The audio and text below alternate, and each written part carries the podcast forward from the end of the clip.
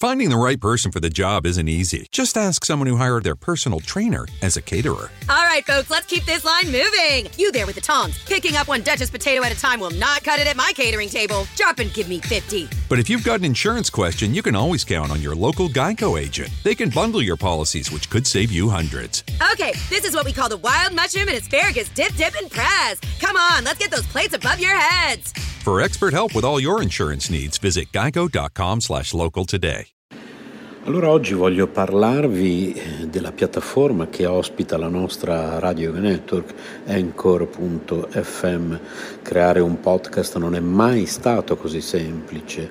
È l'unica app che ti consente di registrare podcast di alta qualità e distribuirli ovunque, compresi Google Podcast ed Apple Podcast, tutto da un'unica piattaforma. Non servono attrezzature costose o esperienza nel fare podcast ed è gratuito al 100%. Allora, registri audio in alta qualità sia con il microfono interno del tuo dispositivo o collegando il microfono esterno che preferisci.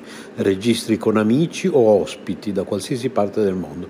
Ricevi messaggi vocali dai tuoi ascoltatori e aggiungi le loro domande o il materiale che ti hanno inviato al prossimo episodio. Aggiungi un'ampia gamma di intermezzi musicali ed effetti sonori al tuo podcast. Importi audio da utilizzare nei tuoi podcast da qualsiasi app del dispositivo. Aggiungi una qualsiasi canzone da Spotify riproducibile esclusivamente su Anchor in questo caso. Modifichi il tuo audio ovunque, lo strumento di creazione di splendidi episodi visivi consente di modificare e riorganizzare l'audio degli episodi del podcast. Accorcia o modifica le tue registrazioni con gli strumenti di modifica progettati appositamente per la creazione di podcast. Aggiungi musica di sottofondo intelligente al tuo file audio, sfoglia una vasta libreria di brani completamente gratuiti di alta qualità che regolano in modo intelligente il proprio volume per adattarsi alla tua voce. Aggiungi flag durante la registrazione per contrassegnare le parti su cui tornare per modificarle o rimuoverle. Condividi ovunque il tuo podcast, distribuisci facilmente il tuo podcast su tutte le principali piattaforme con un solo tocco, condividi ovunque il link di qualsiasi episodio o segmento, chi non ha installato Anchor potrà ascoltarlo con i riproduttori di podcast che preferisce o sulla pagina web del tuo profilo Anchor senza bisogno di un account, inserisci un qualsiasi episodio sul tuo sito internet oppure inserisci il podcast e verrà riprodotto sempre l'ultimo episodio Tieni traccia di quante persone ascoltano ogni episodio e di quali segmenti vengono riprodotti più di frequente, scopri chi sta ascoltando ogni segmento su Anchor, accedi a più analisi dettagliate sulla dashboard del desktop collegandoti al sito www.anchor.fm e quindi insomma voglio dire come non usare Anchor? Ecco perché noi l'abbiamo scelto al posto della piattaforma che usavamo prima di Spreaker ed ecco perché lo raccomandiamo a tutti. Anchor.fm oppure cercate su Google Anchor oppure si scrive A-N-C-H-O-R oppure scriveteci. Per informazioni, possiamo aiutarvi ad aprire il vostro canale, possiamo aiutarvi tecnicamente con consigli, tutto gratuitamente, siamo a disposizione. Radio yoga network chiocciola gmail.com Le ricette del cuore di Cristina radio yoga network chiocciola gmail.com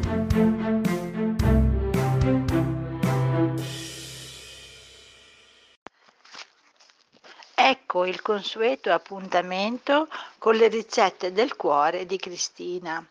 Bruschetta rustica al rosmarino, una fetta di pane casareccio o integrale, mezzo bicchiere scarso di latte, 50 g di mozzarella fresca, un cucchiaio di olio extravergine d'oliva, abbondante rosmarino fresco, un pizzico di sale. Versate il latte in un padellino e fatevi sciogliere a fuoco assai moderato la mozzarella sminuzzata. Abbrustolite leggermente la fetta di pane trasferitela su un piatto, bagnatela con l'olio, versateci sopra la mozzarella sciolta, spolverate con abbondante rosmarino, tritato e condite con un pizzico di sale. Arrivederci alla prossima ricetta.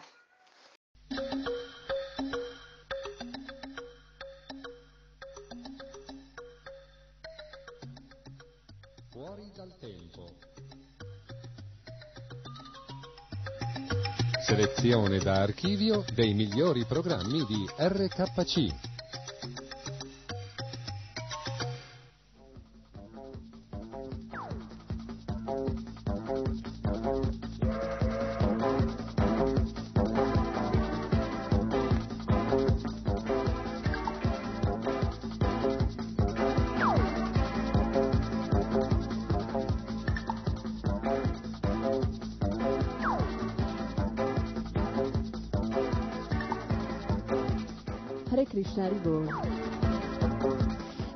Nuovo insieme per ascoltare questa selezione da archivio. E quest'oggi voglio subito cominciare con um, diciamo, il proseguimento eh, dello Special Italia di Somaka Maharaj che già abbiamo sentito altre volte questo specialità, insomma, Kamaraj ci raccontava come la coscienza di Krishna è arrivata in Italia.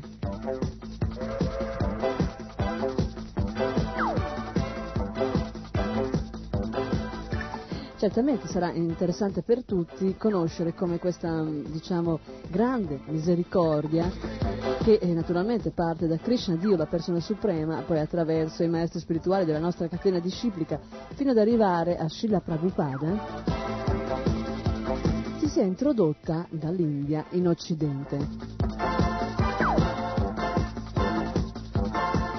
Bene, ormai molti di voi sapranno che eh, è stato Srila Prabhupada, Sua Divina Grazia, e il Bhaktivedanta Swami, Srila Prabhupada, il nostro maestro spirituale fondatore, che eh, a tarda età, mh, mm, senza badare a niente, né al corpo, eh, né ad agiatezze materiali di nessun tipo, si è trasferito dall'India, precisamente da Vrindavana, una terra meravigliosa, in America, eh, in mezzo al Kali Yuga, in piena regola, Kali Yuga è questa età di discordia, ipocrisia, di violenza, di cose brutali.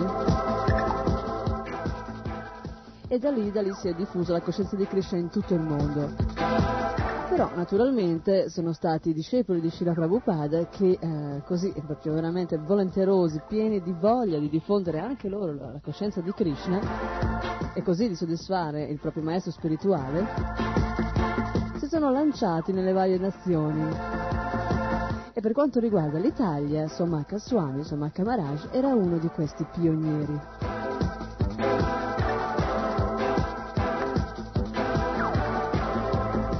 Chiaramente arrivati in Italia, eh, insomma Camarage ed altri pochi hanno dovuto veramente aprire la breccia in mezzo veramente allo sconosciuto, veramente la coscienza di Krishna era completamente sconosciuta, la gente naturalmente guardava con tanto d'occhi, ma i devoti di Krishna sono completamente assorti nella loro missione di predica e il desiderio di diffondere la coscienza di Krishna in tutto il mondo, per il bene della gente. Sentiamo che anche in Italia i devoti di Cristo si sono appoggiati a quei diciamo, ambienti mh, mm, cosiddetti di controcultura. Eh, perché? Perché eh, come mm, dovunque in quell'epoca era proprio in quell'ambiente dove esisteva eh, la ricerca in tutti i sensi e naturalmente anche in, nel senso spirituale.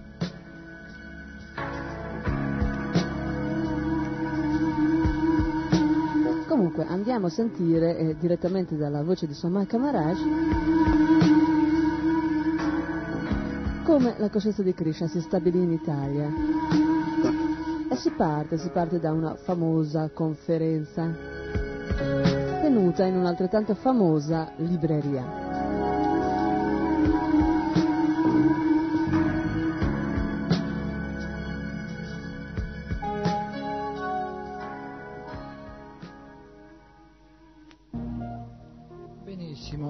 Continuiamo questa panoramica sull'arrivo della coscienza di Krishna. Eh? Siamo arrivati a, alla non libreria. Eh? Non libreria folla che sta aspettando, cioè la non libreria conferenza annunciata per le ore 21, eh? per le ore 21. La gente è lì puntuale, Milano la gente è abituata alla puntualità, eh? Quindi alle 20.35 già c'è un bel capannello di persone che aspettano. Alle eh, 21 meno 5 minuti c'è già molta gente, la sala è piena. E c'è un gruppo di persone anche fuori che sta aspettando. Hm? E lì c'è solo un devoto, eh? un devoto solo, quel famoso Chaitanya Pada, eh? che avevo detto prima il quale con eh, accento eh, visibilmente e notoriamente partenopeo diceva, raccontava come il suo maestro spirituale, eh, il mio maestro spirituale, è arrivato in New York a diffondere la coscienza di Krishna e lui stava raccontando no, con le sue parole semplici, sincere, come il suo maestro spirituale era arrivato per la prima volta nel 66 a New York e aveva cominciato da solo, senza nulla, senza soldi, senza niente, a diffondere la coscienza di Krishna, come avesse fatto poi dei templi in tutta l'America, come i devoti fossero arrivati in Europa, prima in Inghilterra, poi in Francia, poi in Italia. Eh? E, eh, intanto la gente aspettava alle 9, le 9.10, le 9 e un quarto, le 9.20, le 9 e mezza, le 10 meno un quarto e ancora la conferenza non era iniziata. Cos'era successo? Eh, era, successo che, era successo che la conferenza, che era annunciata per le 9, il conferenziere, il conferenziere quel, quel, ragazzo vestito di bianco che passava sotto i portici di corsa, no? quello che distribuiva le riviste di corsa, io, no? Il conferenziere era andato a Roma, a Roma perché? Perché noi abbiamo una uh, abitudine, una consuetudine, eh? che a ogni eh, conferenza o impegno pubblico che abbiamo vogliamo anche dare del prasadam, così come adesso al Govinda potete gustare del cibo delizioso che si chiama prasada. Eh? Prasada. prasada cosa vuol dire? Vuol dire un cibo, un cibo che eh, eh, è stato offerto a Krishna.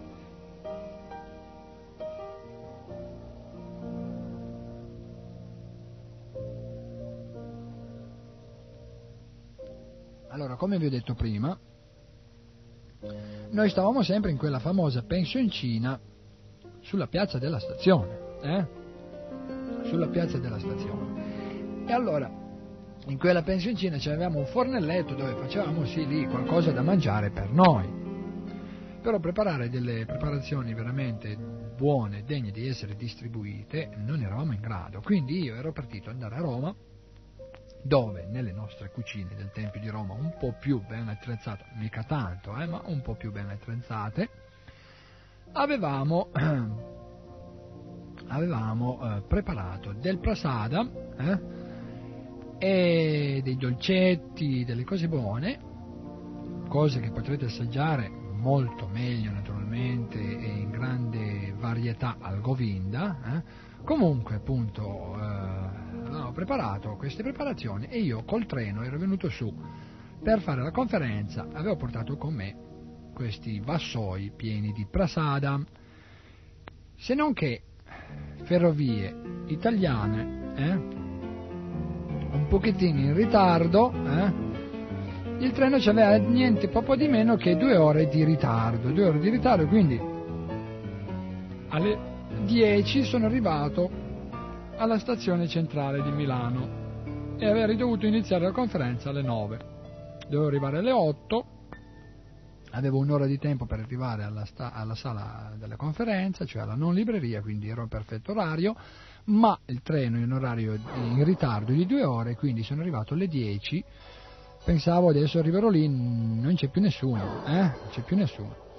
Arrivò fuori naturalmente, appena uscito dalla stazione, un'altra eh, difficoltà ed è una lunghissima coda, una lunghissima coda a, alla fermata dei taxi, no? perché treni in ritardo, quindi tantissima gente che arrivava a prendere i taxi, c'era la coda, non si poteva passare avanti la coda, c'erano i vigili che controllano, insomma, via di corsa a piedi, di corsa attraversare la, la, la piazza della stazione e cercare di bloccare un taxi che passasse per strada con questi cabaret c'erano i devoti che mi aspettavano alla stazione, mi aiutavano e alla fine riusciamo a bloccare un taxi, saltare sul taxi, via di corsa verso una non libreria. Arriviamo alla non libreria, oramai erano quasi le dieci e mezza, io pensavo non c'è più nessuno. E invece, e invece la gente era lì. Era lì che ci aspettava, questo dimostra quanto Milano stesse aspettando la coscienza di Krishna. Eh? più, più ancora che i biglietti della lotteria. Eh? Allora, benissimo, eh, qui eh, inizia la conferenza, andiamo lì, mi siedo su un cuscino, mi siedo, tutti gli altri, anche loro, gli spettatori, tutte le persone lì sedute e incominciamo a cantare un bhajan, quello che noi cantiamo un bhajan, cioè si canta eh, accompagnandosi con degli strumenti, una mridanga, un tamburo a due mani e um, dei kartal, cioè dei piattini, dei cembali. Eh, e così eh, stavamo appunto cantando Hare Krishna, cantiamo Hare Krishna e poi dopo aver cantato Hare Krishna io inizio a parlare e a spiegare la coscienza di Krishna alle persone che erano lì eh, presenti per conoscere la coscienza di Krishna. No?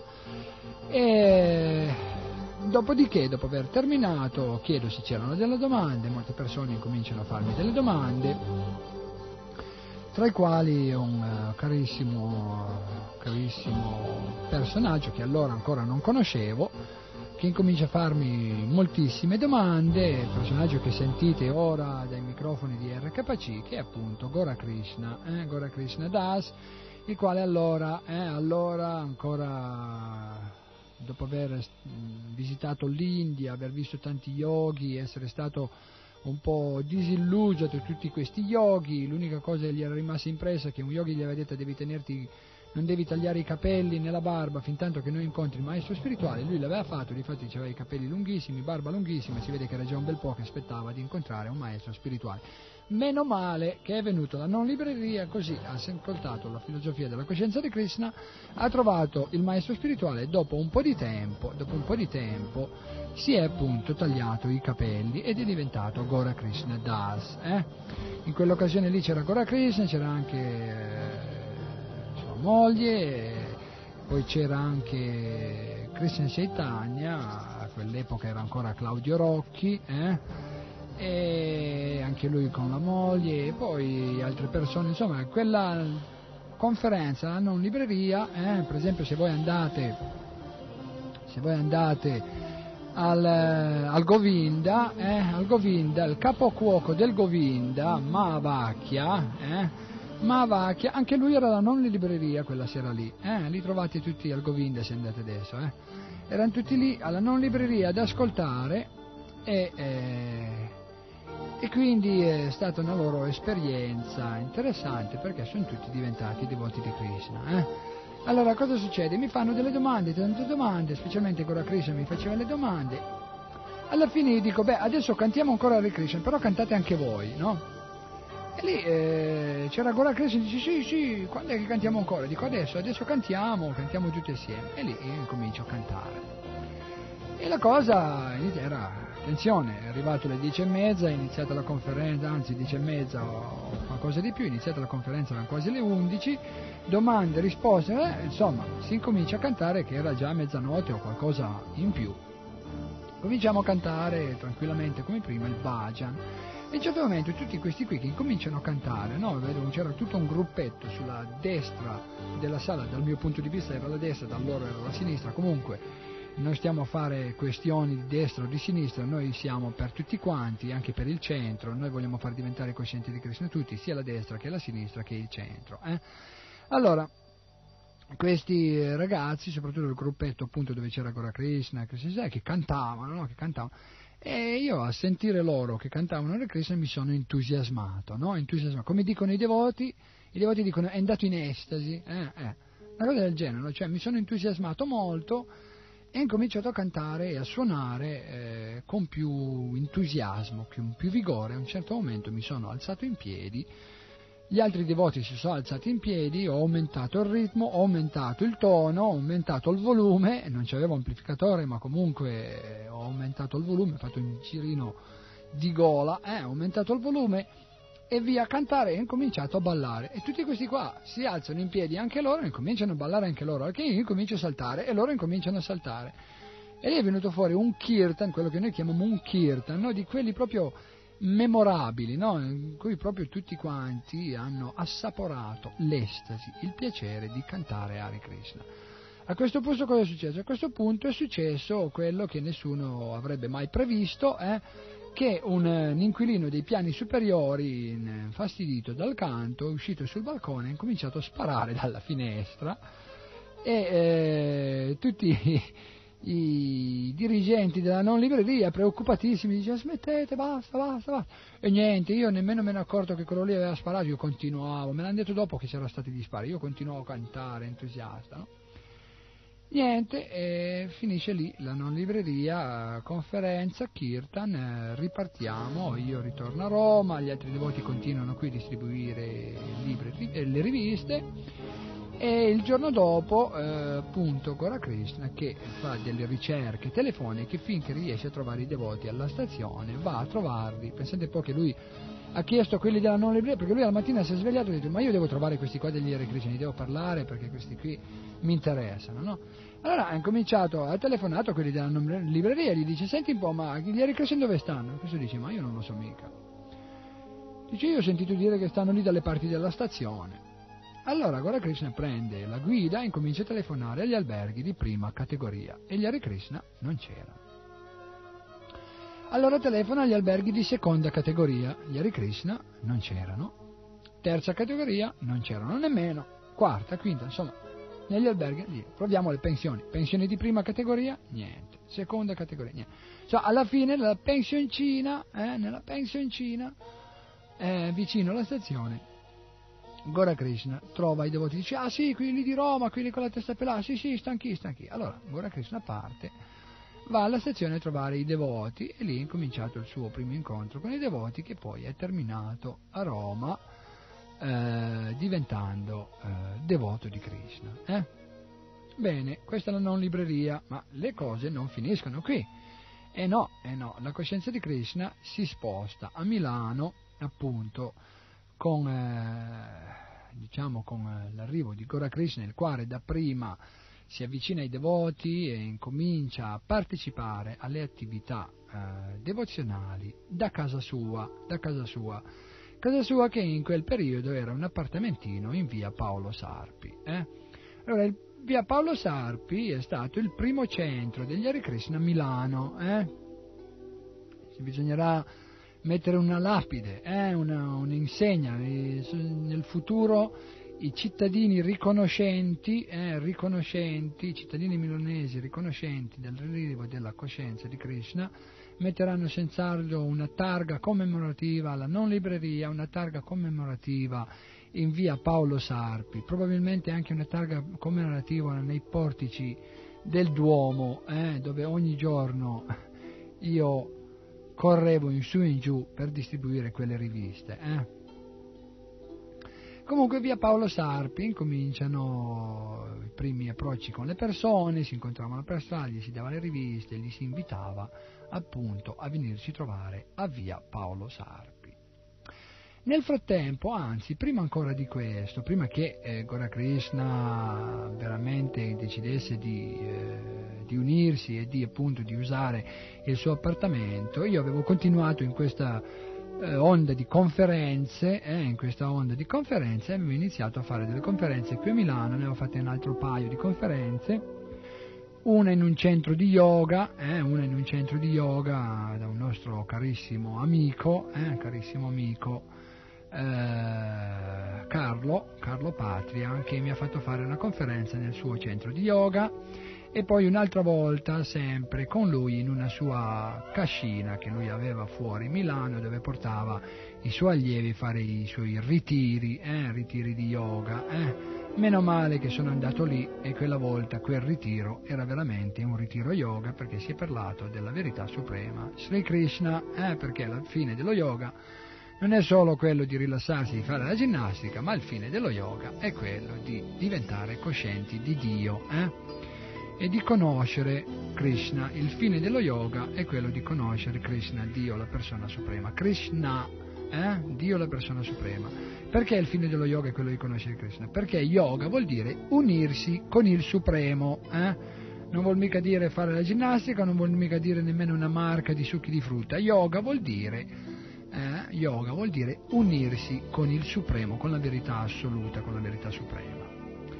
E lì appunto eh, due conferenze, dopodiché arriva Gora Krishna che ci offre appunto l'opportunità di predicare attraverso il suo appartamento il suo appartamento di via Paolo Sarpi e qui quindi incominciamo la domenica a portare le persone a dargli il prasadam e a parlargli di Krishna. Quelli interessati poi venivano a Roma, nel nostro centro, a Roma che si era ingrandito, anzi spostato al viale di Porta Ardeatina, eh, da un eh, piccolo centro che era prima in uh, Piazza Lodi, sarà poi spostato a Viale di Portenertina, in uh, centro molto bello già a quel tempo, molto bello. Eh? Mandavamo i devoti lì, così è arrivato appunto Malavacchia, che adesso è capocuoco al Govinda, eh? e sono arrivati tanti devoti. Dopodiché eh, si preparava un altro avvenimento speciale, eh? comunque oh, un po' per volta, un po' per volta perché è una cronaca molto interessante, molto intensa, diamo la possibilità a tutti di prendere appunti e di eh, ricordarsi bene questa cronaca. Eh?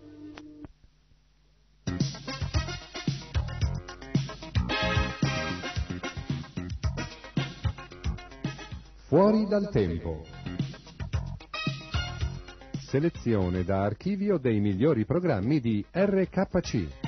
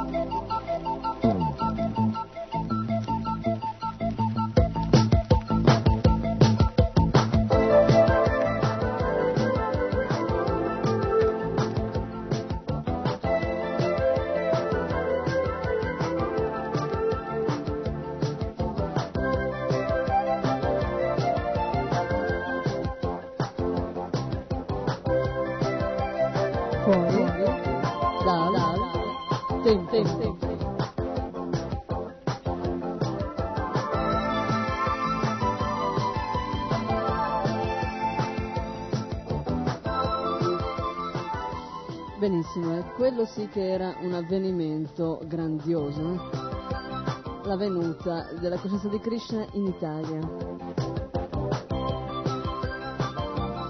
E noi come anime spirituali eh, eh, nate in questo paese, l'Italia, siamo ancora riconoscenti, eternamente riconoscenti a questi devoti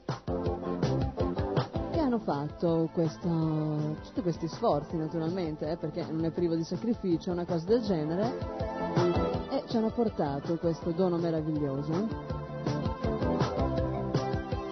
In effetti, in effetti non c'è niente di paragonabile in questo mondo, nessuna ricerca, nessun sacrificio, nessuna avventura, nessuna scoperta che sia paragonabile alla ricerca spirituale, alla, al portare attraverso dei sacrifici la coscienza di Krishna agli altri, alla scoperta di questo um, vera, meraviglioso stupendo mondo, eh? il mondo degli Hare Krishna.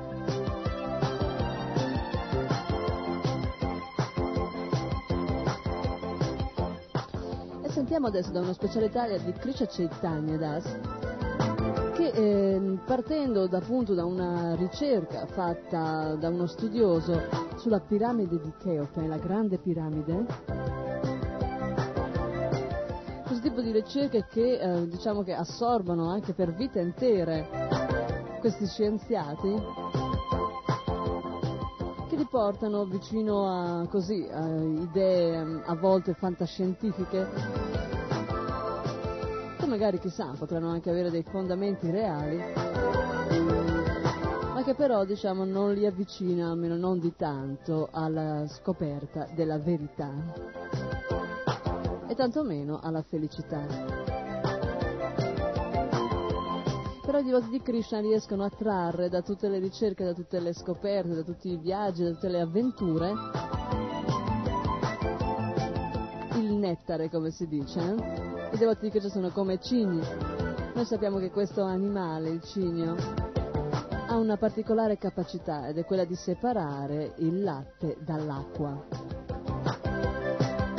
E anche i devoti sono così, perciò sentiamo Krishna Chaitanya Das cosa ci dice.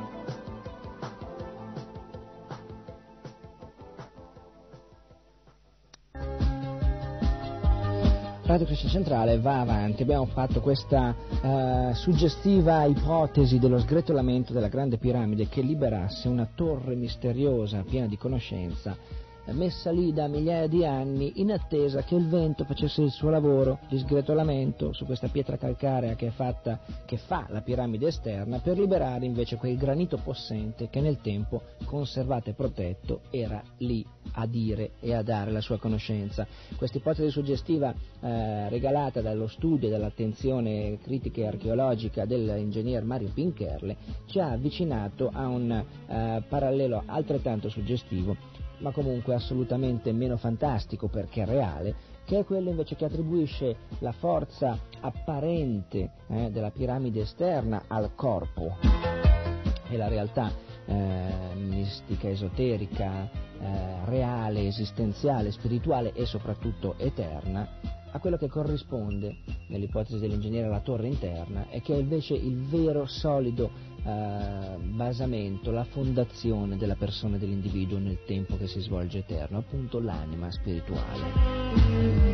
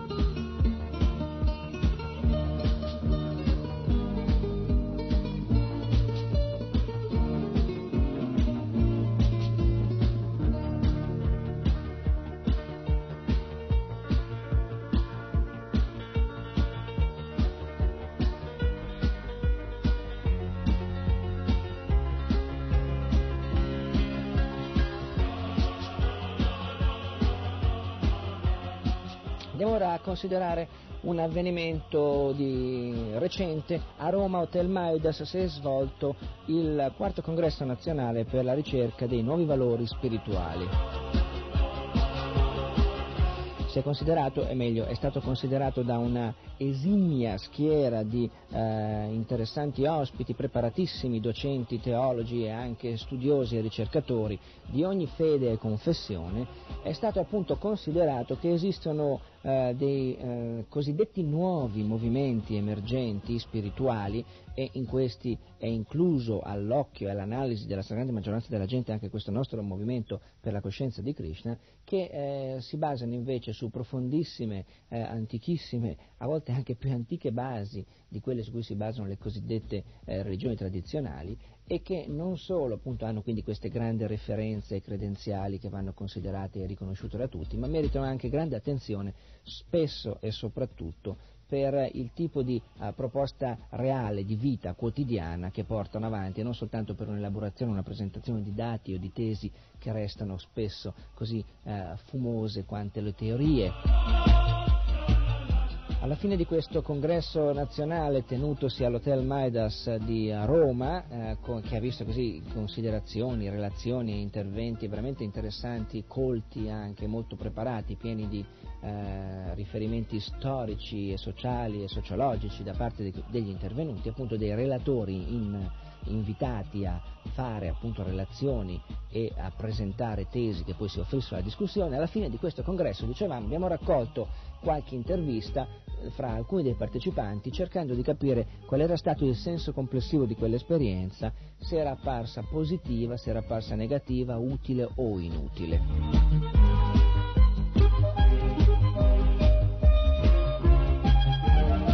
Quindi direi senz'altro di passare all'analisi di alcune di queste interviste che eh, si presentano e si spiegano anche da sole.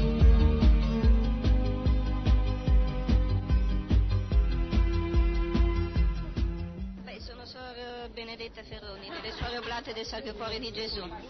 In questi due giorni ecco, io ho trovato molto positivo l'incontro, il fatto anche di questo clima di, di amicizia che si è instaurato, anche questa apertura così con molta semplicità e anche con molta fraternità, anche una conoscenza più, beh non dico approfondita perché è troppo poco, ma insomma una conoscenza un pochino più ampia diciamo.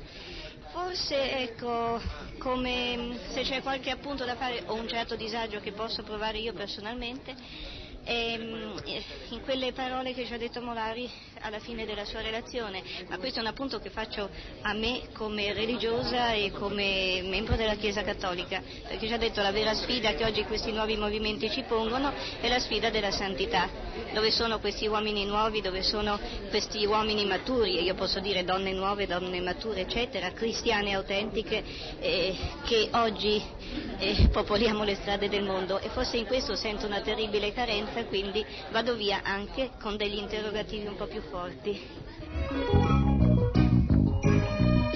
Dove sono questi uomini nuovi? La suora Benedetta, che abbiamo conosciuto come eh, buona e gentile in questi due giorni che abbiamo passato insieme in questo congresso, anche poi in dialoghi e considerazioni fatte privatamente, eh, ribadiva con grande sincerità suo, oh, questa sua riflessione qui esposta. Eh, dove sono questi nuovi uomini che ogni eh, scienza spirituale, ogni religione, ogni pratica che dovrebbe puntare all'avvicinamento verso Dio e la persona suprema e quindi nel corso di questo avvicinamento anche eh, lavorare a migliorare le qualità complessive dell'individuo e della persona che quanto più si avvicina al fuoco, tanto più sente caldo, tanto più si avvicina alla luce, tanto più vede chiaro, tanto più si avvicina a Dio, tanto più realizza chi è.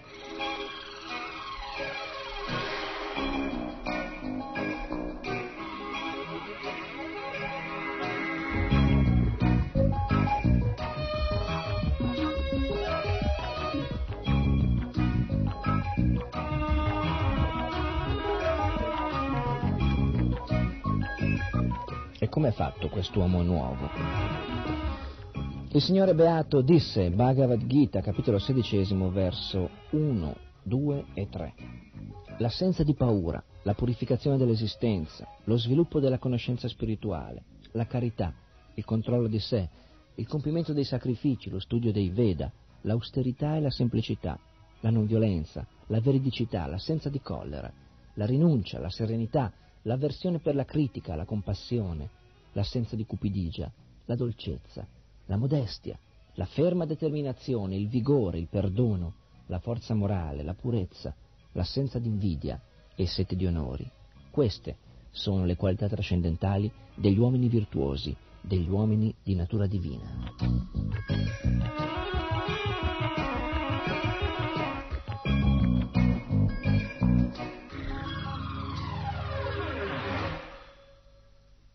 Dove sono questi uomini? RKC è la radio migliore, anche i bambini lo sanno.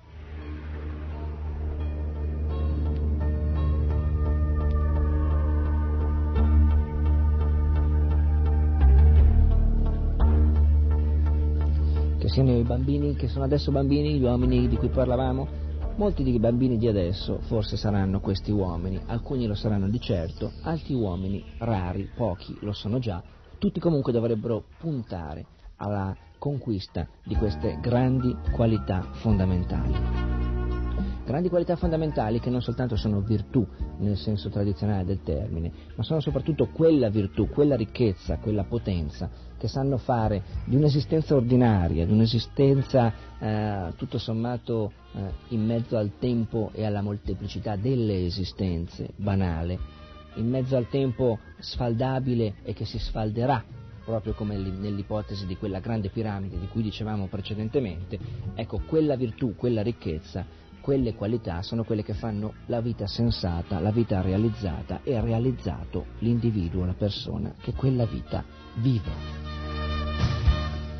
che quella vita appunto vive.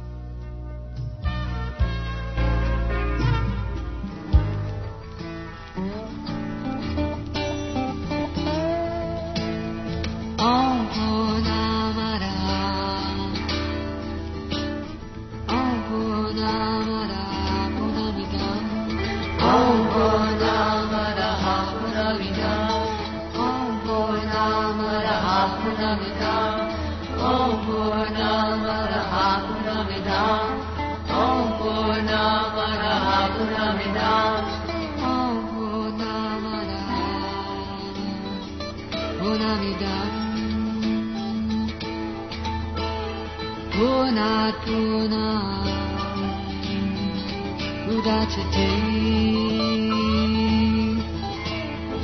Unasya, unamanaya, unamiva, vasishate. Isya vasamidam, savam. Jatkin Shah.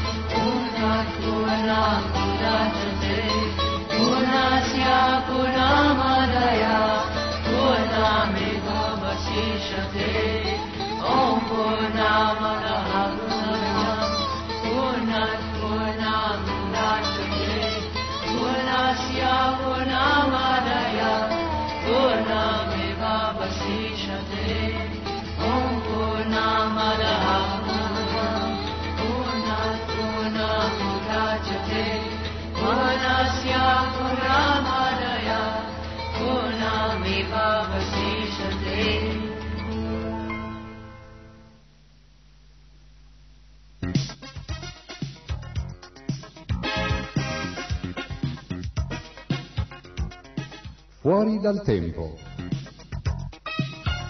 Selezione da archivio dei migliori programmi di RKC.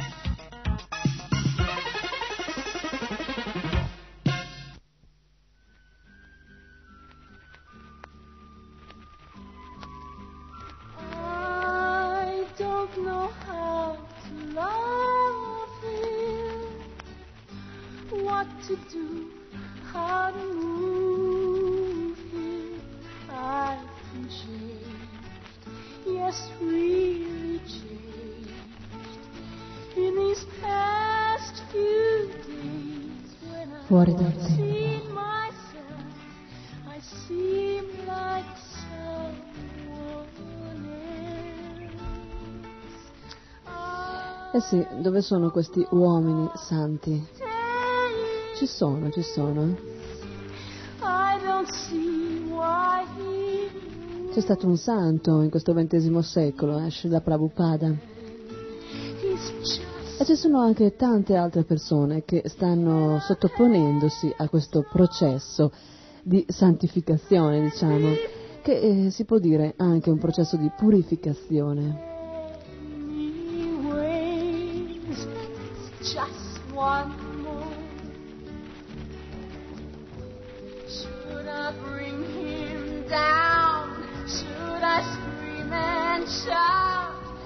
Infatti è niente mh, paura perché in effetti eh, mh, ci sono tante storie anche dei santi del cristianesimo che ci così raccontano come molte persone, molte di queste persone che poi sono diventate santi, venissero magari prima da una vita così diciamo come minimo normale, di persone normali, normali peccatori.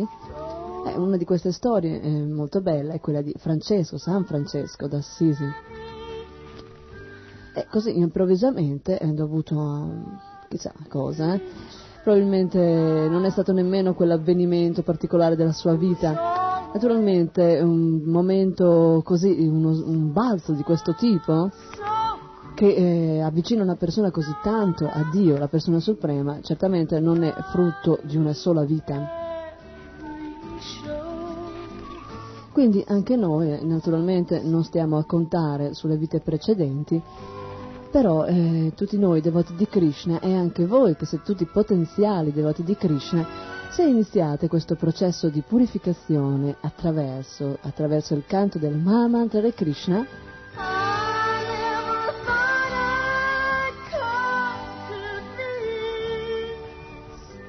chissà, eh, non è detto che in questa vita noi ci qualifichiamo per tornare da Krishna.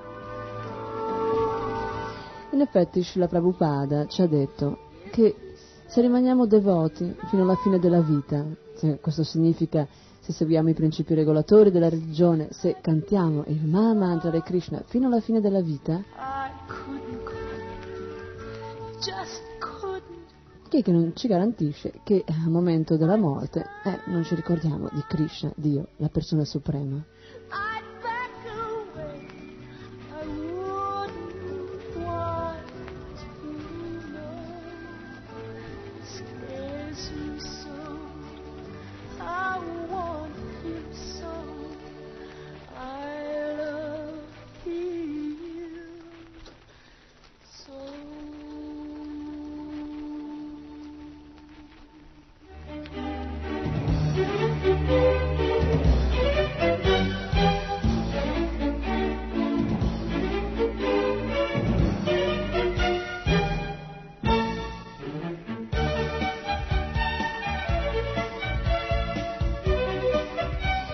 Questo processo di purificazione comincia da cose che magari ci sembrano piccole, ma che non sono poi tanto piccole. Ad esempio, ad esempio, ci parlava dei principi regolatori, e uno di questi, il primo, è quello di diventare vegetariani. Noi non smetteremo mai di insistere su questo punto perché è veramente uno dei punti principali.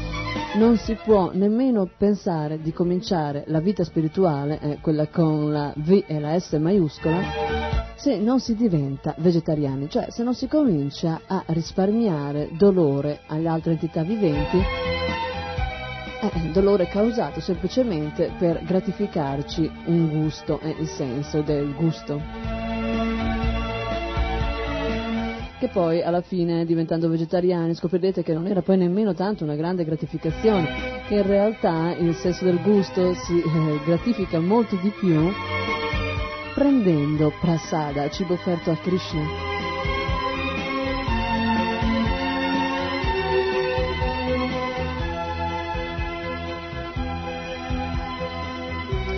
E sentiamo Manu Das che ci dirà anche qualcosa su questo argomento del mangiare o non mangiare carne.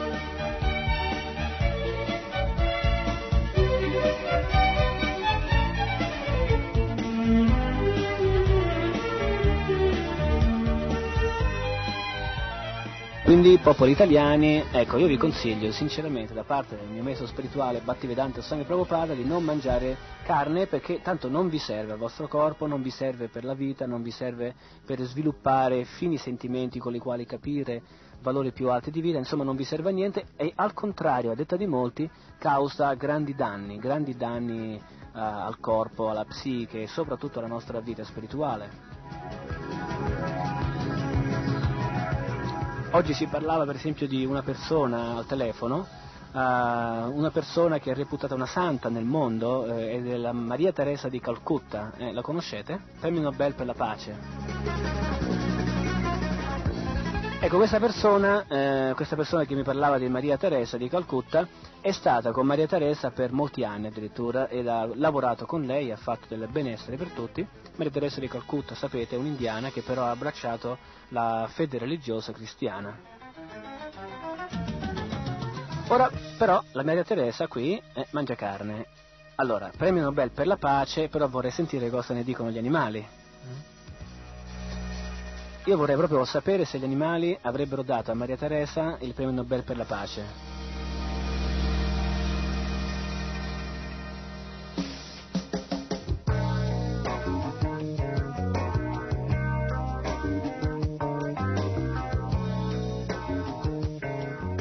Allora, il, il genere umano, fra virgolette, il genere animale non avrebbe mai conferito a Maria Teresa di Calcutta il premio Nobel per la pace perché la Maria Teresa di Calcutta, come tutti gli altri, sono determinatamente impegnati in, in un genocidio sistematico attraverso mattatoi del genere eh, animale, umano, eh, degli animali, appunto, e dopo averli ammazzati, come se non bastasse averli uccisi, così come Hitler aveva messo dentro i lager um, non so, aveva messo ebrei, aveva messo tutti i suoi nemici e li metteva dentro questi lager e poi li infornava o ne faceva altre cose, però perlomeno, perlomeno per quanto ne, ne so, poi non se li metteva sul piatto gli ebrei uccisi, cioè capiva che quegli ebrei erano corpi, erano corpi, cadaveri praticamente, non li faceva a pezzi e non se li mangiava, perché, come dicono i Veda, mangiare carne è un'attività da Rakshasa. Rakshasa significa una delle specie umane più degradate che si occupano di mangiare carne e sangue, esattamente come i vampiri. I vampiri gli piace mangiare sangue, no? Così a oggi agli uomini si va a vedere il film degli orrori, ne vanno a vedere il film degli orrori che vede appunto Dracula che succhia il sangue, però questa è una cosa che si ripete ogni giorno, in ogni casa, di ogni paese, di ogni città, di ogni, di, di ogni nazione di questo mondo, dove tutti sono occupati a succhiare il sangue e cibarsi di cadaveri, appunto corpi morti. Quindi il vero premio Nobel per la pace non si può dare a una persona che mangia la carne, perché questo non è pace, non è pace. Uccidere animali non è affatto pace, anche, anzi è una grande violenza che noi eh, rifiutiamo completamente.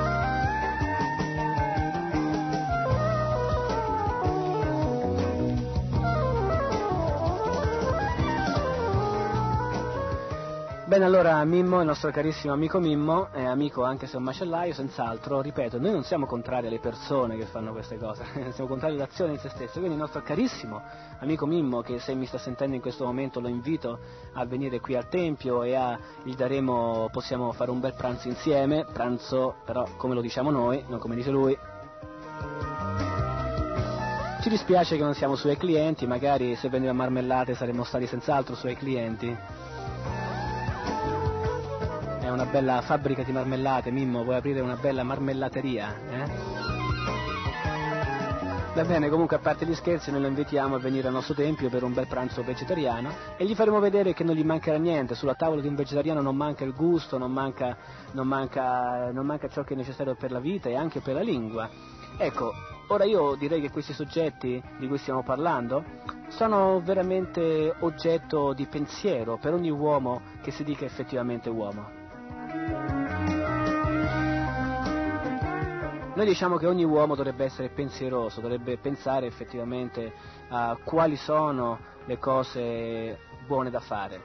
E sono sicuro che ogni uomo pensieroso, ogni uomo che effettivamente usa la sua intelligenza per capire ciò che si deve e non si deve fare, allora io penso che senz'altro si arriverà alla conclusione, quest'uomo, si sta parlando, di appunto non cibarsi di carne animale.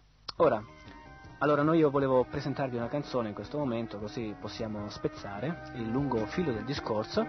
E eh, questo, questa canzone è tratto da un LP che abbiamo presentato molte altre volte, che sicuramente avete sentito molte volte, si intitola Natural Secret ed è stato fatto, eh, suonato, cantato da un devoto che si chiama Mangalananda Das e al secolo si chiama Michael Cassidy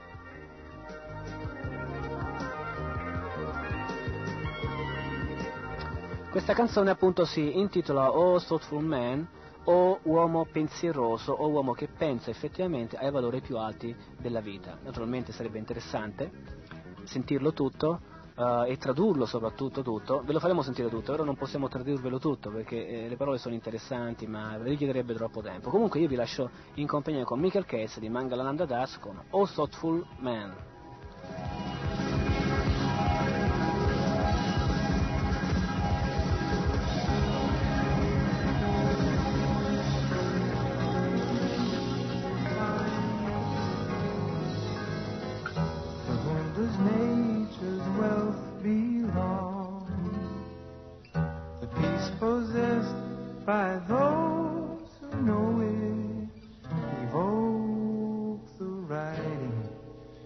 Song.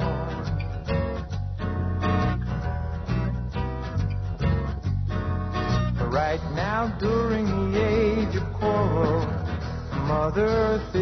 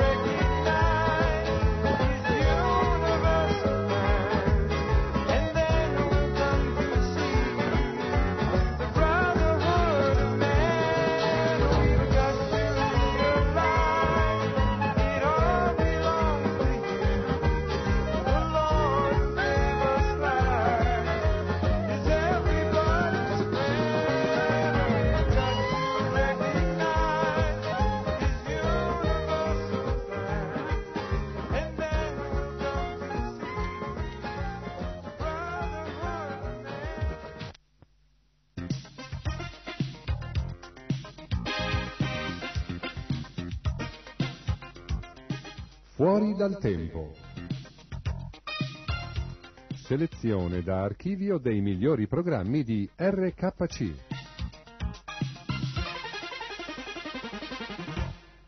Florence, Italy. La Toscana, specialmente Firenze, è una città eh, conosciuta per l'arte, eh, tante belle cose, ma adesso c'è anche una cosa bellissima, e lì sarebbe il centro, una fattoria dei devoti di Krishna. Questa fattoria si chiama Villa Vrindavana. Un vero oasis, oasis di, di pace e tranquillità, dove uno può adorare, vivere in contatto con Dio ogni giorno un posto adatto per aiutar- aiutarci a sviluppare il nostro amore per Dio, aiutarci a sviluppare le nostre relazioni anche con gli altri, basato naturalmente su questo eh, interesse in comune a servire Dio Krishna, la persona suprema. Ma di volte noi abbiamo eh, intenzione di aprire tantissime fattorie centri in tutta Italia, in tutto il mondo per offrire a chiunque che seriamente vuole praticare la vita spirituale l'opportunità di farlo. Basta con le parole, adesso è un momento per agire. E come voi ascolterete, anche i bambini eh, sono molto attratti alla coscienza di Krishna. La coscienza di Krishna non è eh, un'imposizione falsa eh, sulla mente, sulla vita. Coscienza di Krishna, la coscienza di Krishna è spontanea. Se uno lascia che uno senti le vibrazioni del canto Mahamantra, se uno canta Mahamantra, se uno legge eh, i nostri libri, potrete cominciare a vedere questa conoscenza come qualcosa che eh, avete saputo, ma in qualche modo o un altro avete scordato. Questo è dovuto a questa energia materiale che ci copre che ci spinge la nostra mente, il nostro corpo, ci spinge ogni giorno di soddisfare questo corpo, la nostra mente, quando veramente noi siamo animi spirituali, quindi è come per esempio dare benzina alla tua macchina, no? se tu hai fame dando benzina alla macchina non, non ti soddisfarà mai. Può anche morire di fame, invece dobbiamo dare cibo a noi stessi. Noi siamo animi spirituali, l'anima ha bisogno di cibo, di informazione, di attività. I bambini che frequentano la nostra scuola, eh, che si chiama Gurukula, sono animi rari e speciali. Ma anche voi siete. Chi ascolta RKC è già sulla buona strada per ritornare a Dio Krishna, la persona suprema. Adesso, senza altra parola, ascoltiamo una produzione del nostro studio a Villa Vrindavan a Firenze. Come al solito, buon ascolto con RKC e spero che veramente è un buon ascolto.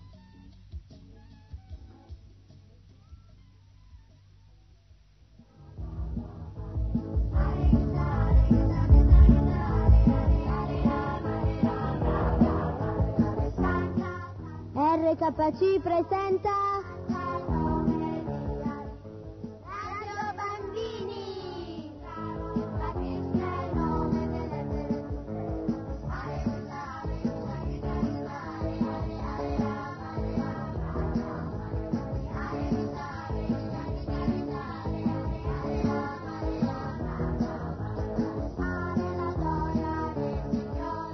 programma di Lalita Govinda Devidasi e la Gurukula di Villa Vrindavana.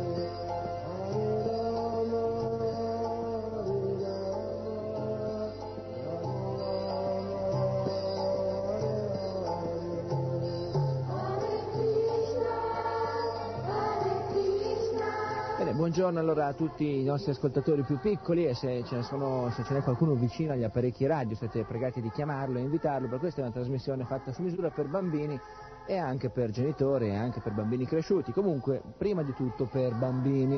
Sono bambini questi che stanno cantando questo Maha Mantra, è un disco che hanno fatto bambini per i bambini, sono anche bambini i protagonisti di questo programma, sono anche oggi ospiti qui nel nostro studio a RKC i bambini della Gurukula di Vrilla Vrindavana.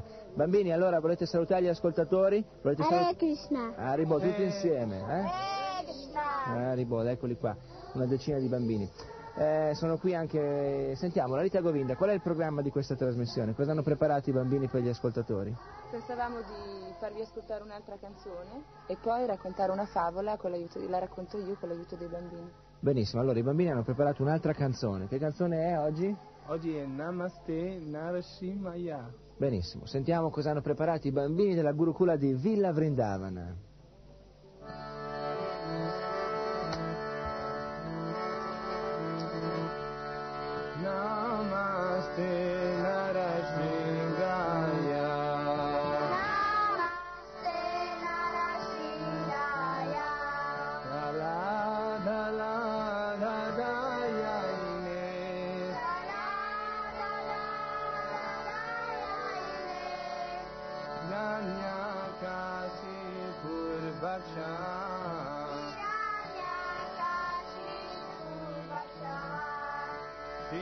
Santa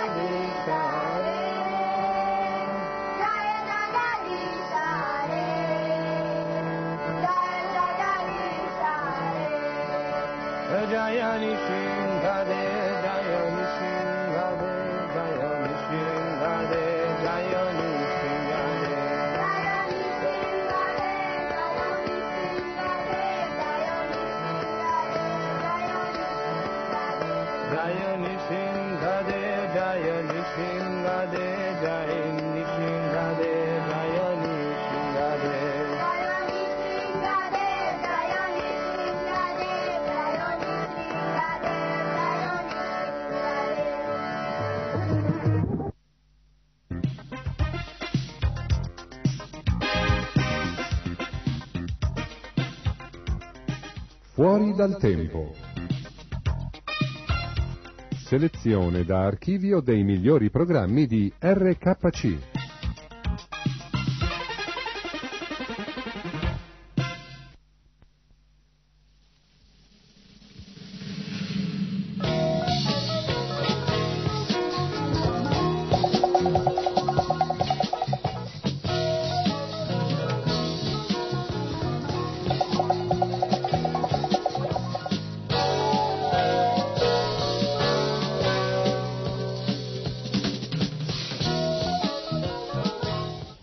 Sempre all'ascolto di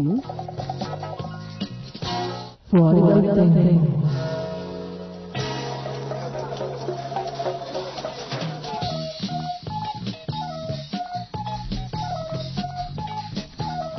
Eh sì, Srila Prabhupada lo diceva sempre. eh. I nostri figli, anzi ancora meglio, i figli dei nostri figli, molti di loro saranno dei puri devoti. Vi assicuro che ehm, conoscendo bene i bambini che mm, crescono, o ancora meglio, che nascono in coscienza di Krishna, e per questo indico bisognerebbe stare, non so, qualche giorno insieme a loro, si può tranquillamente eh, eh, capire che queste previsioni di Srila Prabhupada sono assolutamente reali. Infatti per i bambini è molto naturale eh, con- concepire la coscienza di Krishna, concetti mh, molto profondi e importanti per realizzarsi spiritualmente, tipo che non siamo questo corpo, che tutte le entità viventi sono anime spirituali eterne, tali quali come noi, che eh, c'è un supremo organizzatore, un supremo controllore che è Krishna Dio, la persona suprema. Per i bambini concepire queste cose è assolutamente normale. Anzi, è veramente la logica risposta a tutte le loro domande, a tutti i loro perché.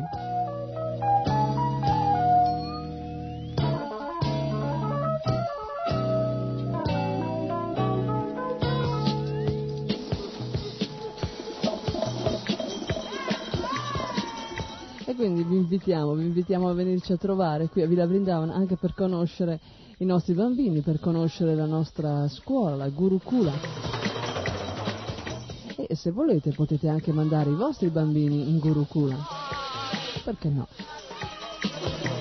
Veramente questa è un'educazione pulita, eh, non, c'è, non c'è nel mondo materiale, cosiddetto all'infuori dei tempi dei devoti di Krishna, una scuola, un'istituzione dove non ci, sia, eh, non ci siano mh, cattive informazioni.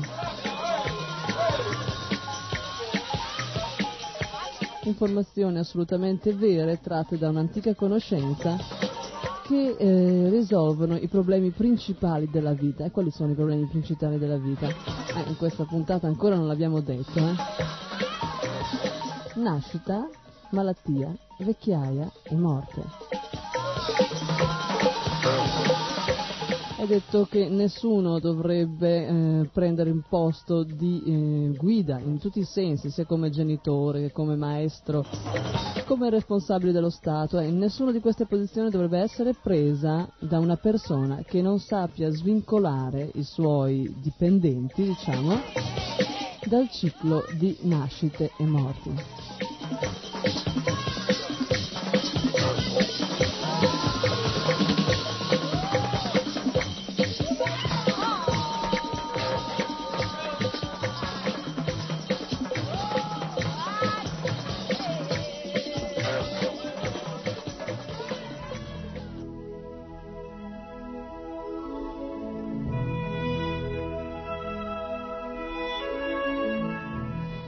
Benissimo, e dal discorso bambini ai devoti di Krishna possono tranquillamente balzare di argomento in argomento.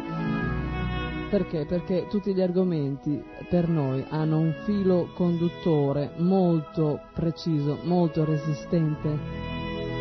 Hanno un centro più precisamente che tiene insieme tutti quanti gli argomenti. E questo centro è Krishna Dio, la persona suprema. Krishna che è in ogni luogo, in ogni posto, in ogni concetto che l'uomo eh, mette fuori, che tira fuori dalla sua intelligenza, ogni azione, ogni grande impresa, c'è sempre Krishna, Dio, la persona suprema.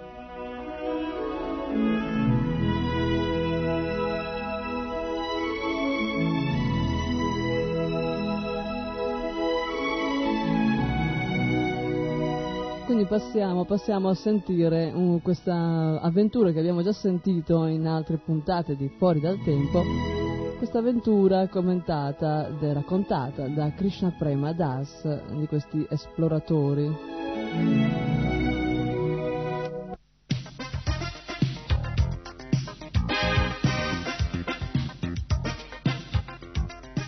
Fuori dal tempo. Selezione da archivio dei migliori programmi di RKC.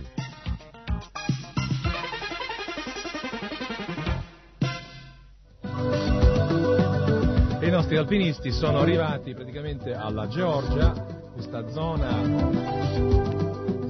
che è descritta essere quasi una copia delle Alpi, le Alpi, però in questa zona molto vasta, eh, piena di ghiacciai, si trova appunto nella- a 15 miglia circa dal Polo Sud.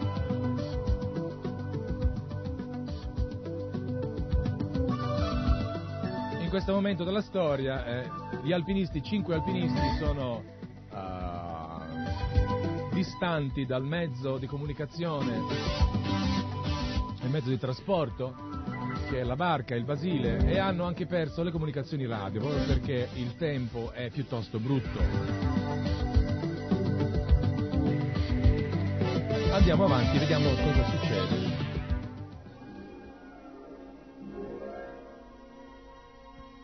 Per noi questa decima giornata non promette niente di buono. Ci troviamo a 700 metri di altitudine e cade una neve fitta e bagnata. Per via del forte vento che ci ricopre di ghiaccio,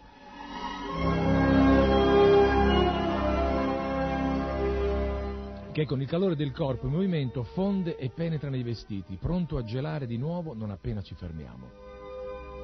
Brr. La visibilità è nulla e le nostre bussole sono pressoché inutilizzabili. Due possibilità di salvezza. La prima è quella che ci richiederebbe due giorni per raggiungere la base baleniera abbandonata di Principe Olaf. Lì dovremmo in teoria incontrare Basile, la nostra nave. In questo modo ci troveremmo però completamente privi di viveri e nel caso che la nostra barca manchi all'appuntamento sarebbe la fine.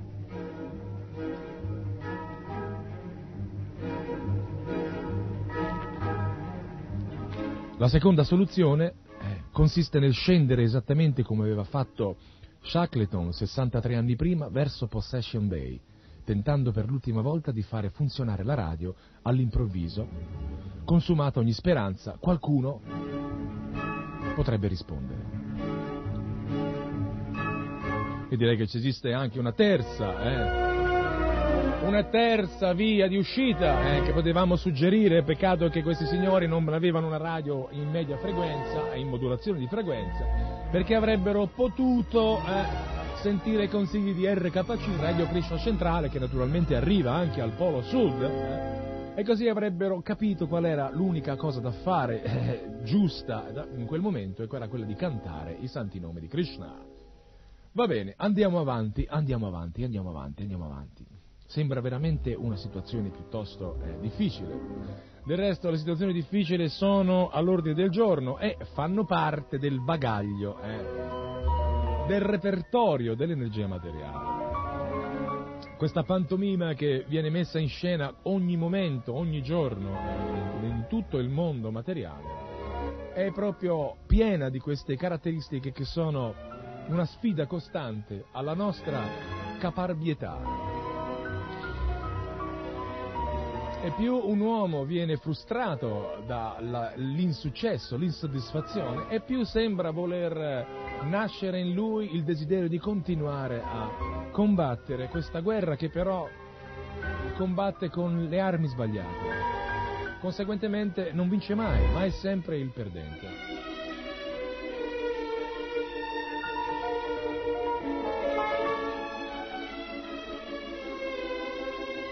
La guerra è buona, nel senso che la guerra può definire finalmente e definitivamente una situazione, come nel caso per esempio della grande battaglia di Kurukshetra, in cui c'erano formate due fazioni precise di uomini, uni che volevano essere al posto di Dio, Krishna, gli altri invece che volevano portare avanti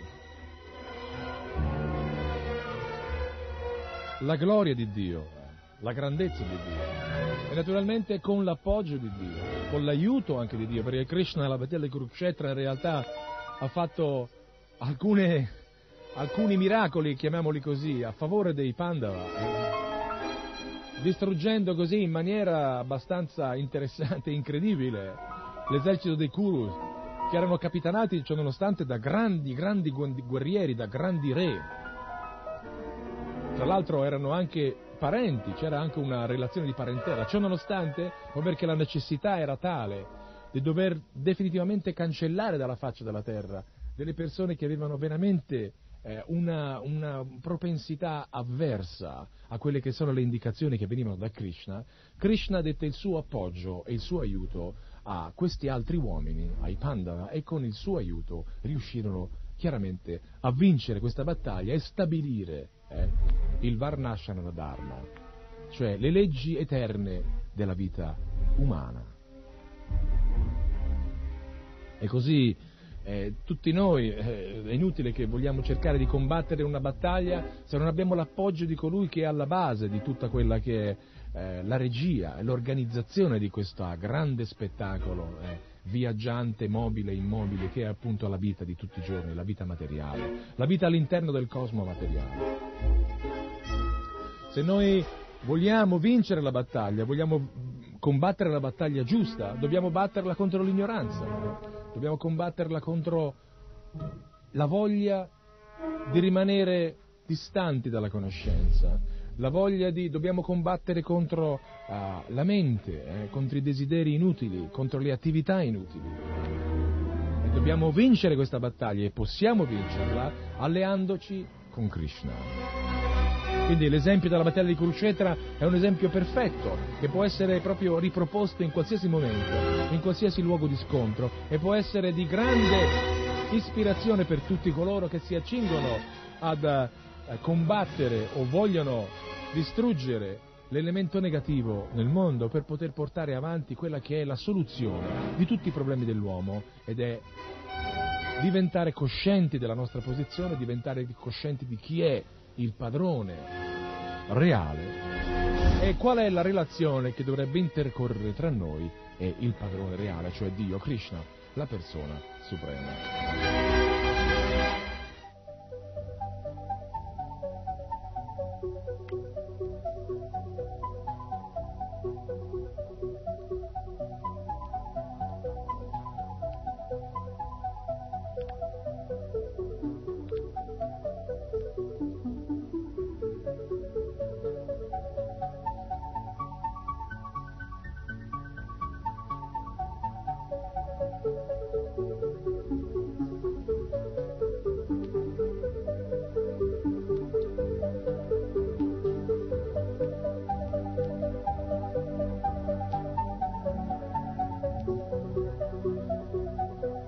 Torniamo alla nostra storia. Una storia che ci così offre lo spunto per poter parlarvi appunto di quelli che sono gli obiettivi reali eh, nella vita umana. Andiamo avanti. Tentiamo per l'ultima volta di far funzionare la radio e all'improvviso, quando proprio non ci, so- non ci sono più speranze, qualcuno risponde Qui Basile, qui Basile, siamo a Principe Olaf. Partiamo immediatamente per recuperarvi ai piedi del ghiacciaio di Possession, ma bisognerà fare molto in fretta. Sono già otto ore che il barometro sta scendendo in picchiata. Quella che sta arrivando è una depressione molto seria.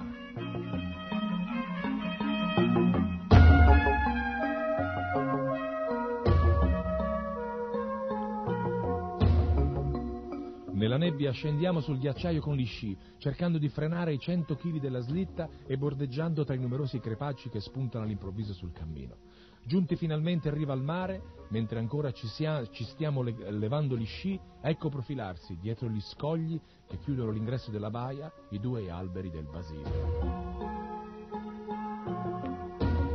La manovra d'imbarco è rapidissima, l'ancora è gettata a pochi metri dal ghiacciaio, Viene subito messo in mare il canotto e in meno di tre quarti d'ora il gruppo dei cinque alpinisti torna finalmente a bordo del Basile, che riparte a una velocità di otto nodi con due mani di terzaruoli alla randa.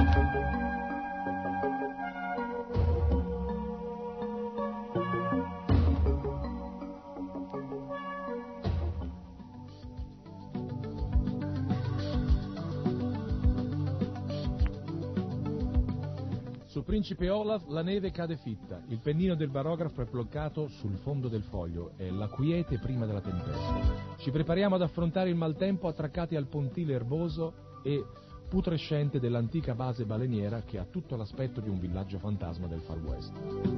Triplichiamo gli ormeggi e mentre qualcuno cerca di far asciugare i nostri vestiti bagnati in quella che era la cantina della base baleniera, altri approfittano del comfort del nostro rifugio ambulante dedicandosi alla lettura o impegnandosi in una battaglia navale nell'accogliente quadro della barca.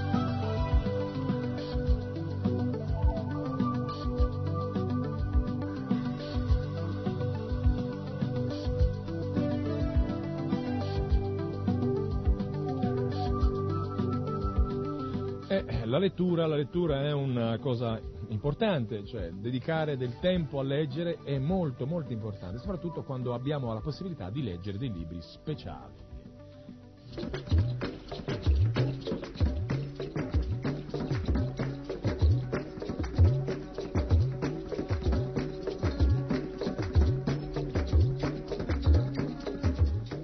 I grandi classici dell'India. I libri che vi aiuteranno a capire il presente e ad organizzare un grande futuro. Non perdete questa meravigliosa opportunità. Regalate e regalatevi i grandi classici dell'India.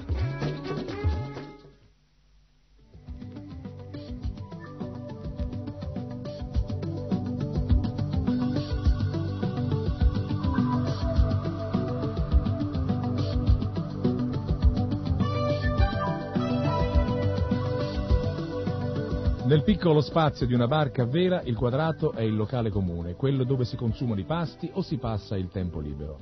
Forse non è stata una decisione cosciente, ma quando è stata ultimata la costruzione del Basile ci siamo accorti che avevamo arredato il quadrato come l'interno di un piccolo chalet di montagna. Ed è in fondo è proprio questa la funzione della nostra barca qua giù, un rifugio alpino semovente che si sposta tra i monti della Georgia sull'oceano che ne ha allagato le ampie vallate.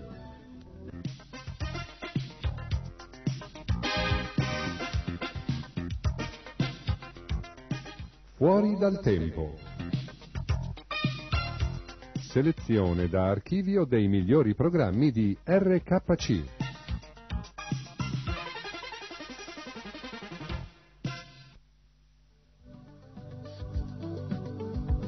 Il monte Paget raggiunge i 3000 metri sul livello del mare ed è una montagna impressionante con ghiacciai che sfociano direttamente nell'oceano.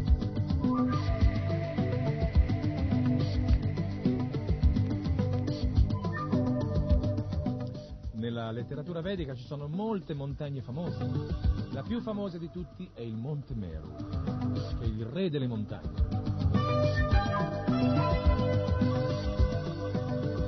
È una bellissima storia che abbiamo raccontato credo qualche tempo fa di un grande saggio che aveva bisogno per fare una grande- un grande sacrificio di una montagna.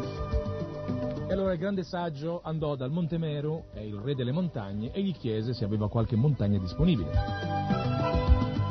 Il re eh, pensò un attimo e disse, beh, in effetti ci sarebbe mio figlio, eh, mio figlio che in questo momento non è nemmeno occupato, potrei senz'altro chiedergli se può venire con te. Suo figlio era Govardhana.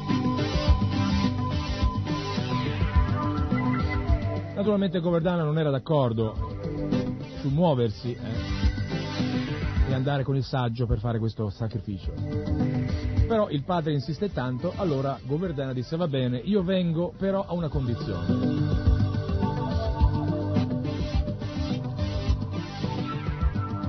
La prima volta che ti fermi, che ci fermiamo, io non mi muoverò più da quel luogo. Quindi attenzione. Allora il saggio acconsentì e cominciò il suo viaggio con Govardhan, questa montagna che lo seguiva da lontano. eh. In quei tempi le, le montagne volavano. eh.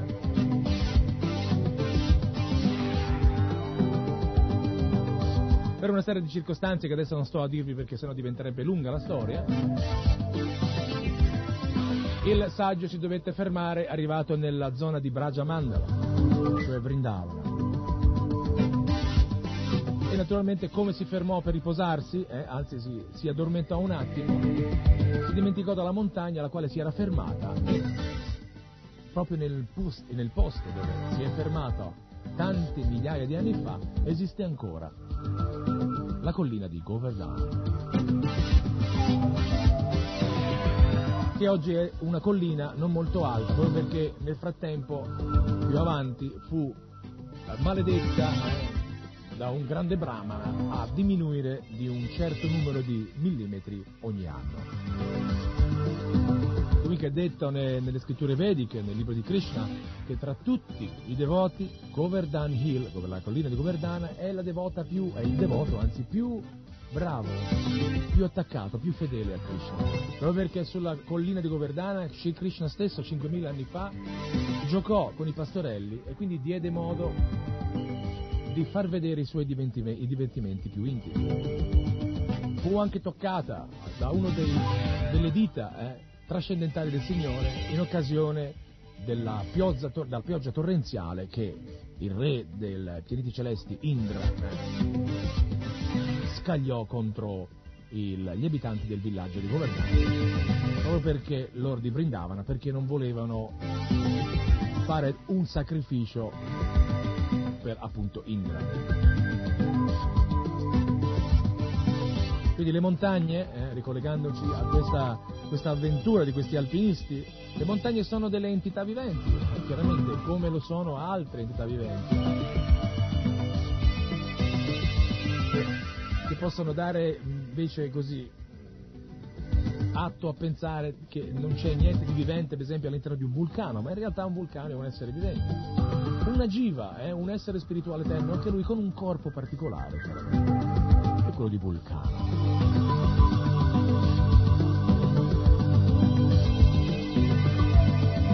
Ci sono delle, delle storie nello Srimad Bhagavatam che spiegano di grandi saggi che hanno scalato delle montagne per arrivare più alto possibile in modo da poter adorare il Signore Supremo Shri Krishna.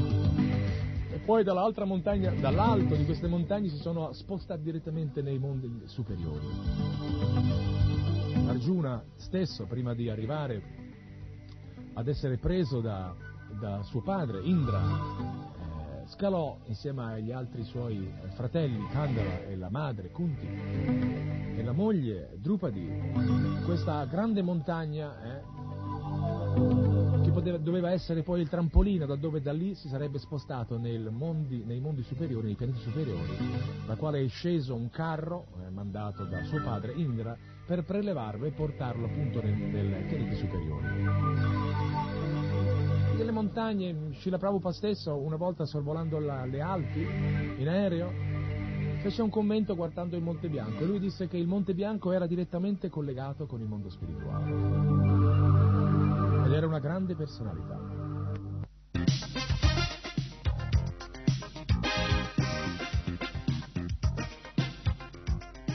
Fuori dal tempo. Selezione da archivio dei migliori programmi di RKC.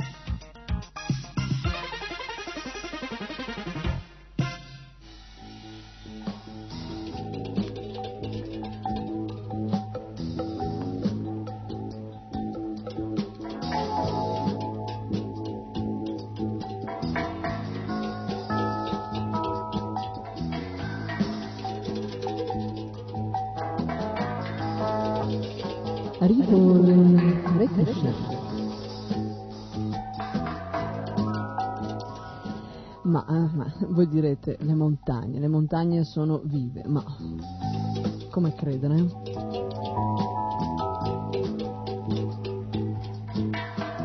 Eppure, eppure questo sarebbe una spiegazione al perché eh, queste certe persone sono così attratte dallo scalare le montagne e arrivare sulla vetta. Perché altrimenti va bene, sì, il senso di conquista, però perché proprio in cima a una montagna? Questo andare verso l'alto. Questa sensazione che se si va in alto eh, sembra che manca meno, meno a che cosa?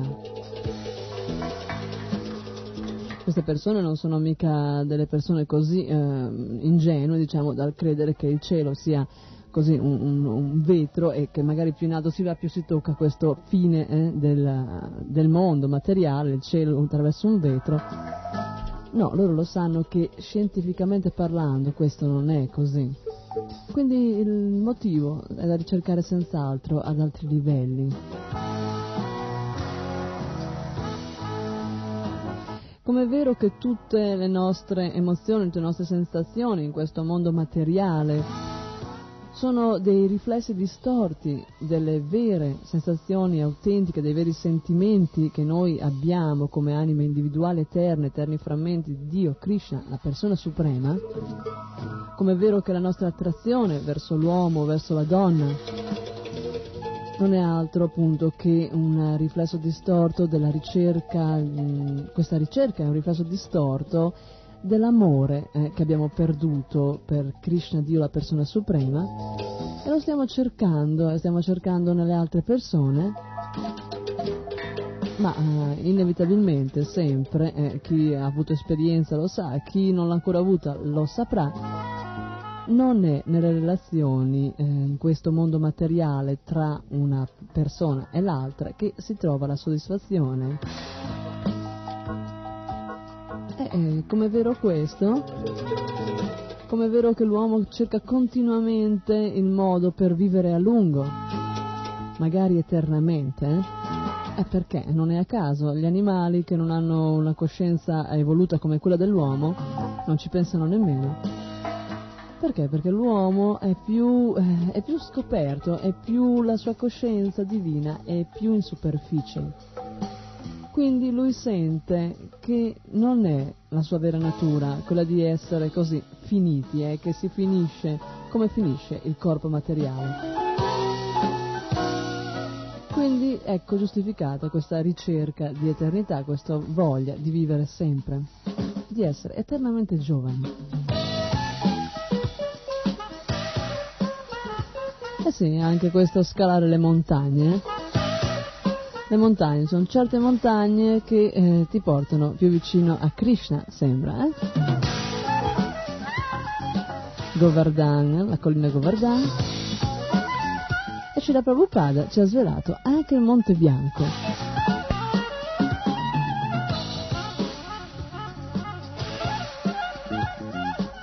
Shila Prabhupada. E a proposito di Srila Prabhupada, andiamo a sentire eh, qualcosa di Srila Prabhupada.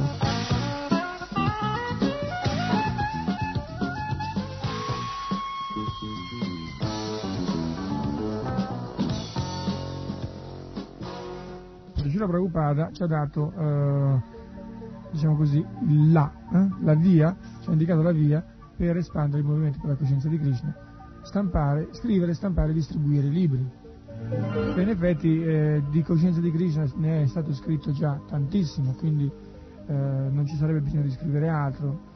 Però eh, i discepoli di Srila Prabhupada, naturalmente eh, investiti di potere da, da lui stesso, alcuni di essi hanno iniziato a scrivere dei testi e in particolare qui ho sotto mano un, uh, un testo che è stato scritto da uh, un, uh, un, devoto che si, intitola, cioè che si chiama Richard Thompson, che in effetti però risponde al nome di Sadaputa Das,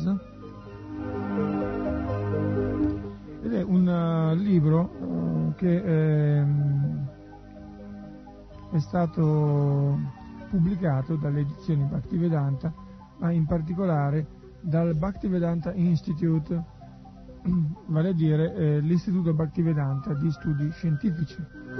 Che cos'è l'Istituto Bhaktivedanta?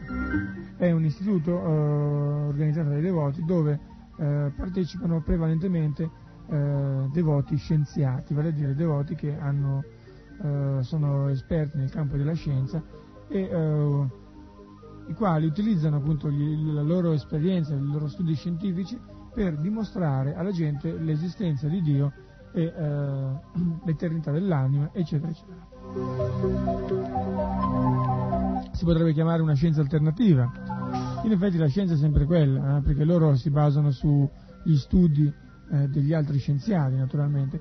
Però la cosa eh, interessante è che eh, quello che loro presentano il, e che propugnano è la realtà che Krishna, Dio, la persona suprema, esiste, noi siamo anime spirituali eterne e eh, quindi che quelli che sono le, i risultati portati avanti dalla scienza attuale sono imperfetti, imprecisi, soprattutto sono molto limitati.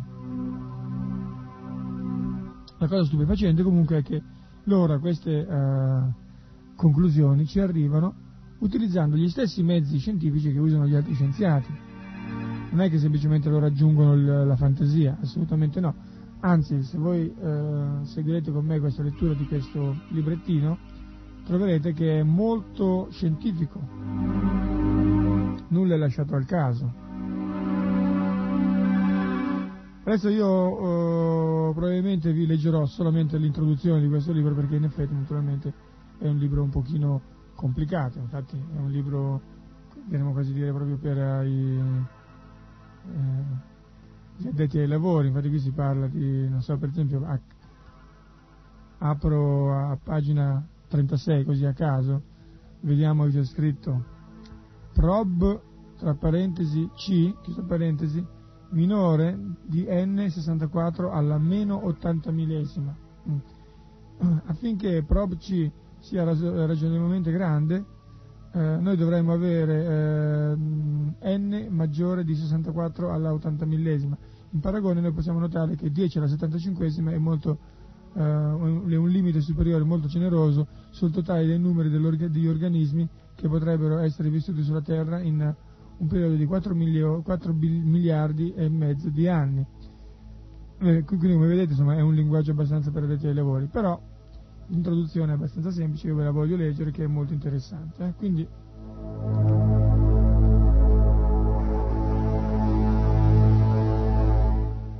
andiamo avanti con questa introduzione. Il libro si intitola Dimostrazione eh, attraverso la teoria dell'informazione che la vita non può sorgere dalla materia.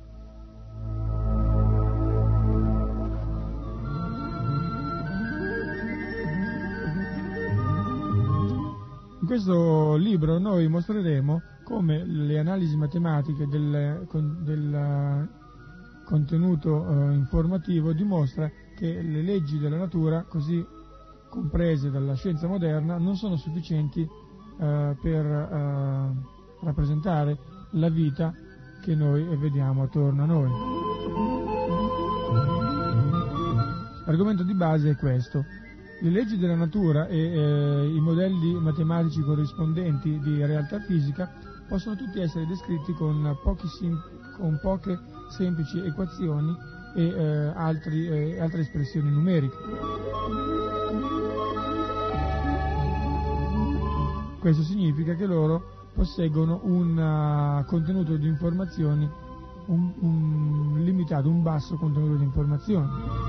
D'altro canto, va, le intricate e varie forme di eh, organismi viventi possiedono un alto eh, contenuto di informazioni. Verrà mostrato che le configurazioni di alto contenuto informativo non possono sorgere con probabilità sostanziali in modelli definiti eh, da espressioni matematiche con un basso contenuto di informazioni. In, eh, eh, esso quindi cioè non esso scusa cioè, sto traducendo dall'inglese eh? quindi segue, ne segue che la, le forme di vita non potrebbero sorgere dall'azione del, dei generi naturali di leggi o di eh, dal genere di leggi naturali o dagli agenti causali fondamentali che sono considerati nella scienza moderna. Questo argomento ha un particolare aspetto di eh, superare la proposizione fatta dai, dai, teo, dai teorici evoluzionaristi, evoluzionisti scusate, che sebbene eh, attraverso i passi che conducono eh, sebbene i passi che conducono alla vita siano improbabili, essi ciononostante sono apparentemente eh, accaduti, eh, dando eh, un immensi spazi di tempo geologico disponibili. Cioè, ve lo dico un pochino meglio. Eh?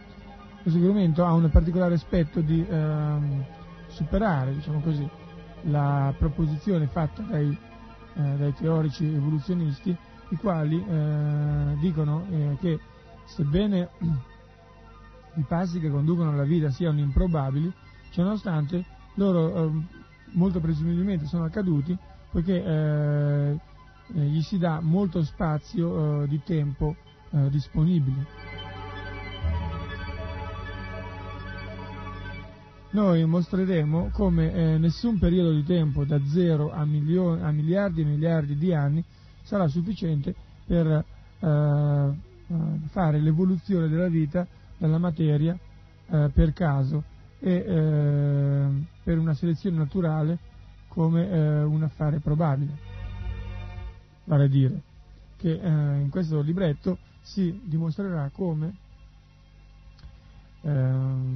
non c'è, non, non c'è possibilità di tempo, cioè in un periodo sia di anni che di miliardi di anni, eh, non saranno mai sufficienti per rendere probabile eh, la, eh, per rendere probabile, eh, non per, perché esiste, ma per rendere probabile l'evoluzione della vita dalla materia per caso e per selezione naturale. Piuttosto noi mostriamo, mostreremo che la probabilità dell'evoluzione, dell'evoluzione delle forme viventi in periodi eh, molte volte, eh, di quel, cioè molte volte più di quello stimato eh, di 4 miliardi e mezzo di anni eh, dell'età della nostra Terra, è legato, questa probabilità, a, a limiti numerici dell'ordine di 64 alla meno 80 millesima, no scusate, alla meno 80.000. Mm? Cioè 64, il numero 64 è elevato alla meno, alla meno 80.000 cioè praticamente un numero infinitesimale. Questo implica che l'intera storia della Terra dovrebbe essere ripetuta ancora ancora eh, nell'ordine di 64 alla 80 millesima volte per, eh, perché ci sia una sostanziale possibilità che entità viventi complesse possano eh, evolversi anche una volta sola.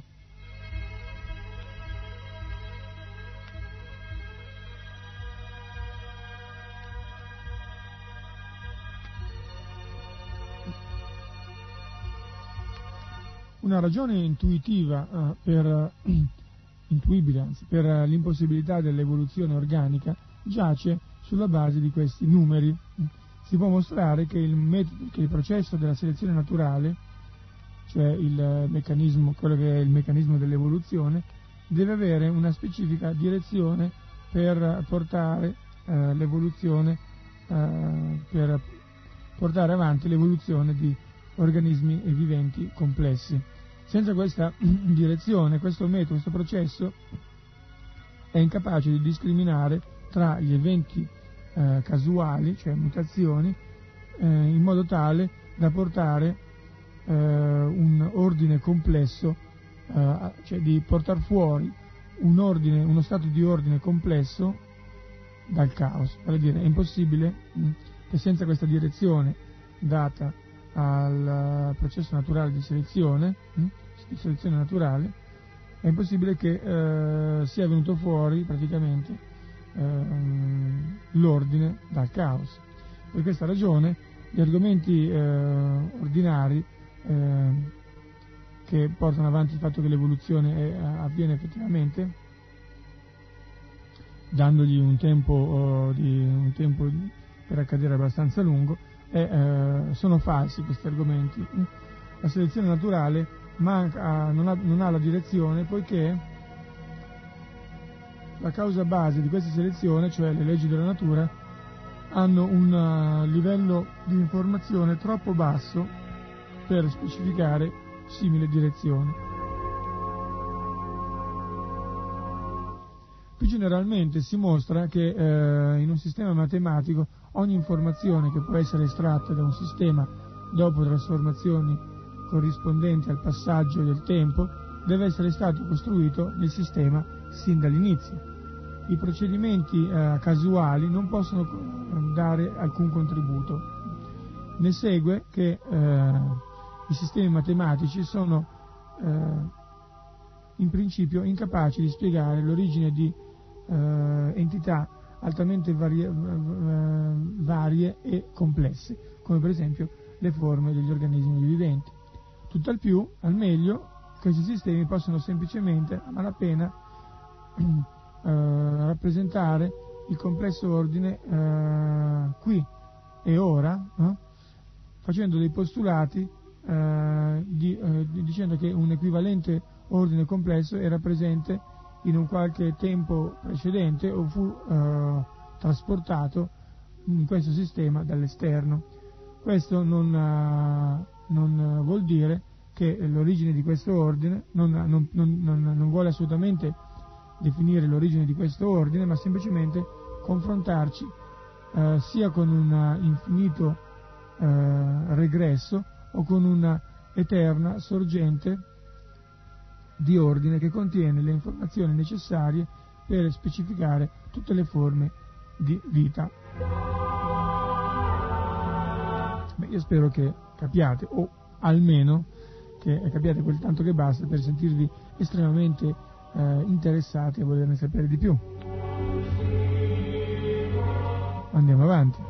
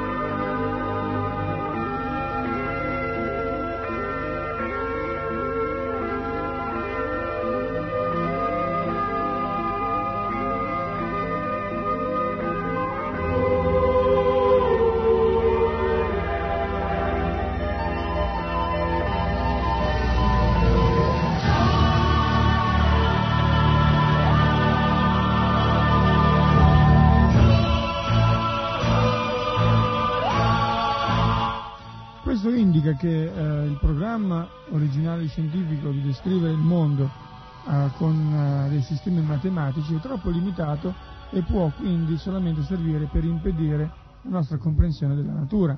Questo programma è basato sulla convinzione che le semplici regolarità osservate dai fisici e dai chimici negli esperimenti con materia inanimata saranno sufficienti a, a rappresentare ogni fenomeno del mondo. Ma dato che noi mostreremo qui che questo programma non può avvenire eh, a causa, eh, cioè per quanto riguarda per la rappresentazione dell'origine della vita, Noi suggeriamo che la visione alternativa, cioè che la vita piuttosto eh, che eh, la materia sia la fo- causa fondamentale di tutti i fenomeni osservati, deve essere seriamente considerata.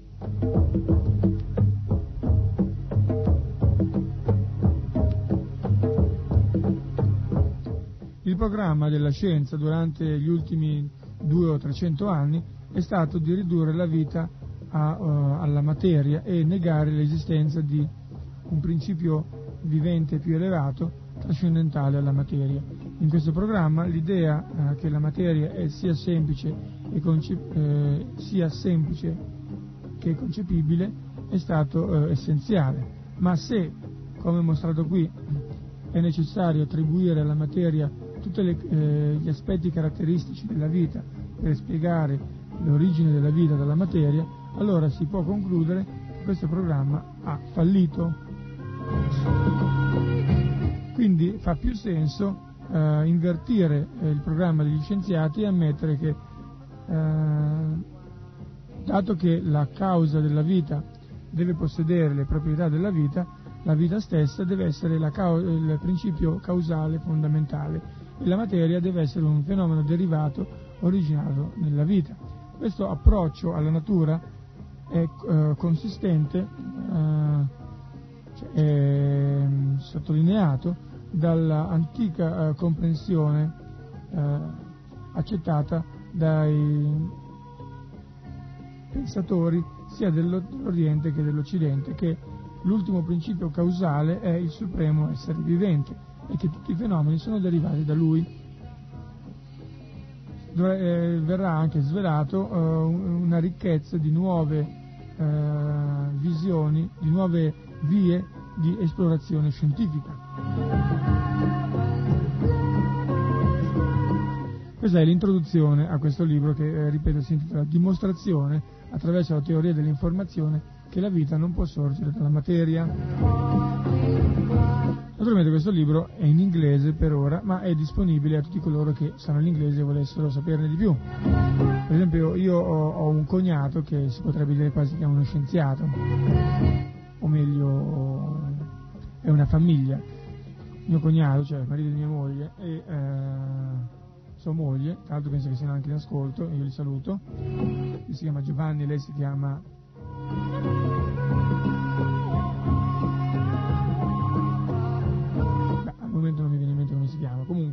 salutiamo tutte e due. Eh, lei è una ricercatrice medica, cioè laureata che fa ricerche in medicina e lui invece è un eh, un ingegnere in campo di informatica, elettronica, queste cose qui, proprio un campo decisamente scientifico, una famiglia di scienziati. Ecco, lei si chiama Cristiana, quindi saluti a Cristiana Giovanni.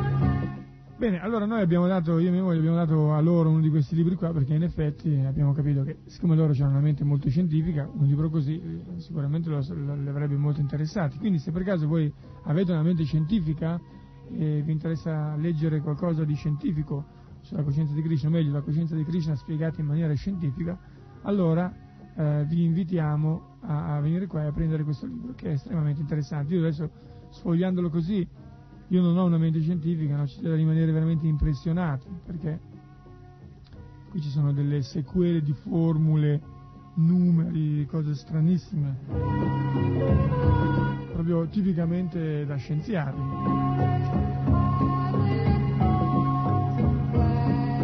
Quindi eh, forse eh, è proprio il caso che questo libro qui sia letto solamente da quelli che se ne intendono veramente un po'.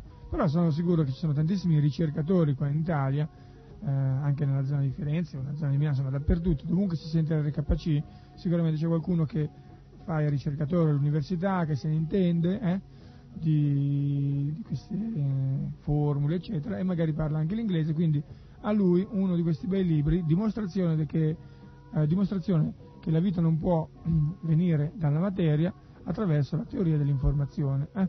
Libro molto interessante scritto da Richard Thompson, che è un laureato, quindi ho spiegato se vi dico chi è questo Richard Thompson, giusto per farvi capire un pochino chi si unisce alla coscienza di Krishna, perché molta gente pensa ma la coscienza di Krishna si uniscono solo i giovani, così quelli per tempo che non c'hanno niente da fare. Richard Thompson è nato a Binghamton, New York nel 1947, ha ricevuto il suo BS in matematica e fisica dall'Università dello Stato, cioè si è laureato, dall'Università dello Stato di New York a Binghamton e il suo MA, che non so cosa voglia dire, se ha un grado, in matematica all'Università di Siracusa, quindi sembra che abbia tre lauree. Nel 74 ha ricevuto uh, uh, su, il suo um, physics degree, vale a dire la sua laurea, uh, il suo dottorato in teoria della probabilità alla Cornell University. Egli ha lavorato per la General Anyline e Film Corporation e per la Computer Science Corporation come matematico e programmatore di computer. Nel 1975 è diventato un discepolo iniziato di eh, Sua Divina Grazia Aci Bhaktivedanta Swami Prabhupada e, e, si chiama appunto Sadaputa Das e attualmente è un membro del Bhaktivedanta Institute. Dr. Thompson ha pubblicato una monografia sulla teoria delle meccaniche statistiche che si intitola eh, Stati di equilibrio eh, nelle eh, conchiglie eh, di energia sottile. Qui spiegato anche dov'è questo, nel 74 il suo libro, il numero 150 nella Memoir of American Mathematical Society. Egli è un membro della Società Matematica Americana. Quindi come vedete questo personaggio, io l'ho conosciuto, eh, è un devoto di Krishna eh, ed è uno scienziato, no? cioè, insomma, super laureato. Insomma. Quindi come vedete anche gli scienziati possono mettere se stessi al servizio di Krishna, perché in effetti, come dissi una volta, eh, come del resto eh, ripeteremo molto spesso, è eh, molto facile dimostrare l'esistenza di Dio. In effetti questo mondo è fatto per dimostrare l'esistenza di Dio. Quindi prendendo spunto da tantissime cose noi possiamo sempre dimostrare l'esistenza di Dio. Mentre invece, mentre invece è impossibile dimostrare la non esistenza di Dio. Naturalmente con, con, la parola esistenza di Dio qui si parla anche di, della vita che viene dalla vita, insomma, cioè della vita che non è originata dalla materia, del fatto che la teoria evoluzionistica di Darwin non è così come è descritta da Darwin, ma invece è così come è descritta nella Bhagavad Gita, cioè che ogni anima spirituale eterna passa da un corpo all'altro, via via avanzando sempre verso delle forme di vita più elevate, fino a che raggiunge la forma umana, dalla quale poi ha la possibilità di tornare nel mondo spirituale. Questa è la vera evoluzione. Quindi, come vedete, anche la scienza può essere messa al servizio della coscienza di Krishna. Questo mondo, dicevo, è fatto per dimostrare che Krishna esiste e non che Krishna non esiste. E quindi se uno ha una mente, diciamo così, eh, non è necessario essere estremamente intelligenti per capire che Dio esiste. La cosa più importante per capire che Dio esiste è che bisogna essere umili. Hm? Cosa vuol dire essere umili? Vuol dire avere la conoscenza, cioè capire, sapere, conoscere quanto noi siamo piccoli eh? e quindi quanto Dio può essere grande. Ora voi direte, va bene, ma come faccio, come faccio a capire che io sono piccolo? Hm? Ma è molto semplice. Non è che uno deve per forza vedere Dio per capire quanto siamo piccolini, no? Basta che ci guardiamo in giro, no? Adesso per esempio potete, non so, andare alla finestra e guardare fuori. Ecco, guardate il cielo. Sia che sia buio che ci sia sole, il cielo è enorme. Noi di fronte al cielo siamo infinitesimali, siamo piccolissimi. Guardate il pianeta Terra, il pianeta Terra è, pic- è enorme, no? Noi siamo nonostante piccolissimi e il pianeta Terra, confronto all'universo, è piccolissimo, quindi chissà quanto siamo piccolini noi. Allora, se siamo così piccolini, come facciamo ad essere orgogliosi? No? Come, come, possiamo noi pensare di essere i signori della creazione? Come se una formica, eh, se noi potessimo, non so, leggere nella mente delle formiche, ascoltare i discorsi delle formiche, magari la formica regina nel formicaio pensa di essere la regina del mondo, pensa di essere la dominatrice di tutto ciò che esiste. Ma eh, noi che la guardiamo eh, ci viene da ridere, diciamo, guarda un po' questa qua, che illusione, ma guarda un po', noi diremo, noi diremo ma guarda che falso io, no? Che sbagliata identificazione con sé, così tanto orgogliosa da pensare di essere la dominatrice, mentre invece non è altro che una formica. Questo mi fa venire in mente una, be- una storiellina cosciente di Krishna molto simpatica.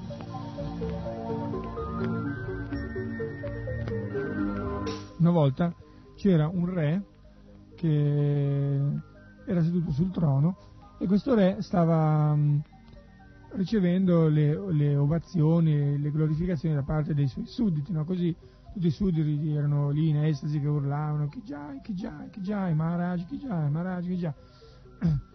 E eh, guarda caso, eh, sul ginocchio di questo re c'era una zanzara. Eh, questa zanzara era lì seduta sul ginocchio e il suo, diciamo così, la sua identificazione con se stesso, con il suo corpo, era tale per cui lei pensava che tutte quelle ovazioni, quelle glorificazioni fossero rivolte a lei, no?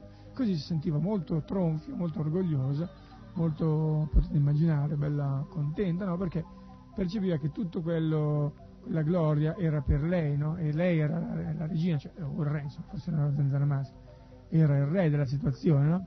Era lei, era lui, era quello che era, insomma, che era sul trono, la zanzara era sul trono, non era il re, no? Quindi tutto era rivolto al re. A un certo punto però, nel, nel pieno di questa agitazione, di, di questa, diciamo così, gioia eh, di sentirsi glorificata, la zanzara fece un movimento e eh, in qualche modo diede fastidio al re, no? il quale re, sentendo questo piccolo fastidio al ginocchio, così naturalmente, senza noncuranza, diede una, una botta praticamente, no? un colpo, no? e eh, praticamente per la zanzara non rimase altro che una frittatina, insomma. Quindi questa è la dimensione in cui noi pensiamo di essere, no? Noi pensiamo di essere i signori, controllori dell'universo, ma basta un piccolo scuotimento del terreno, un terremotino, o una piccola eruzione vulcanica, o magari a volte basta anche un temporale, o, o un'inondazione, oppure basta, basta anche un raffreddore a volte.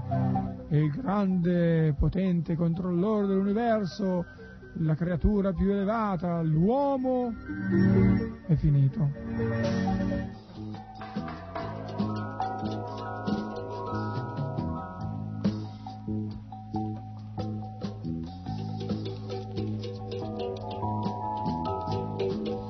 Fuori dal tempo.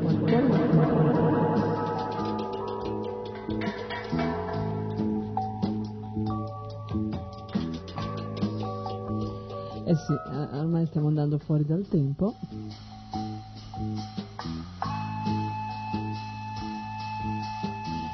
Il tempo, il tempo, il tempo che limita il nostro programma, il tempo che limita il nostro corpo. Come avete sentito questa simpatica storiellina della zanzara? Noi siamo veramente ancora più piccoli delle zanzare. Siamo infinitesimali, dei piccoli, piccoli, piccoli granelli in una spiaggia immensa. Basta un'ondata e...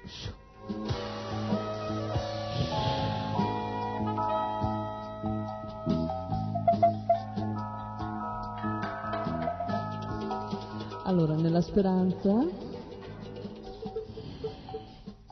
nella speranza di acquisire presto questa consapevolezza, questa consapevolezza di essere piccoli, eh? Questo non vuol dire così non sentirsi delle nullità, non fare più niente. Ma significa semplicemente riconoscere la grandezza di Dio. E in questo modo riacquisteremo presto la nostra serenità, perché tutta la nostra ansietà viene dalla corsa, dalla corsa di crederci sempre più grandi, di voler essere sempre più forti, sempre più belli, sempre più bravi, sempre più, sempre più, sempre più, sempre più, sempre più. Benissimo, eh? Allora io eh, ringrazio che siete rimasti, eh, siete rimasti all'ascolto di questo programma, vi invito a continuare a rimanere all'ascolto di RKC Radio Cristo Centrale e arrivederci.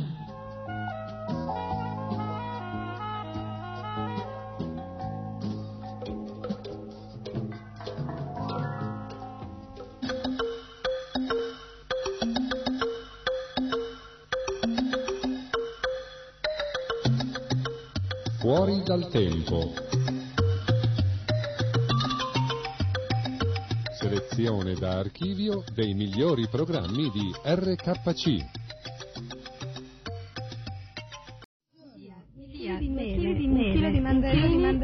chilo di quelle quelle pere là. Ecco, poi due lattughe, un chilo di zucchine di quelle piccole, là, mezzo chilo di patate e due lattughe, un chilo di zucchine di quelle piccole, là, mezzo chilo di patate Radio Cucina.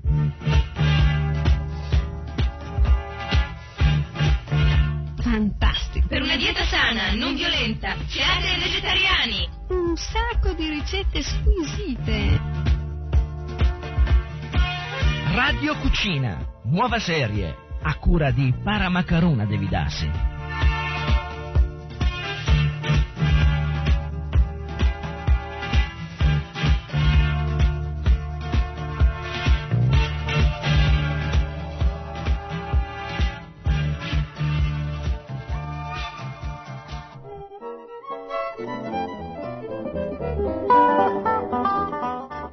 Krishna, sono Paramakaruna Devidasi e in questa puntata facciamo il ghee. Il ghee è abbastanza facile da preparare, questa volta lo facciamo insieme, così poi potrete preparare il ghee da soli tutte le volte che avrete bisogno per friggere, per cucinare, per tutti gli usi che dovete fare.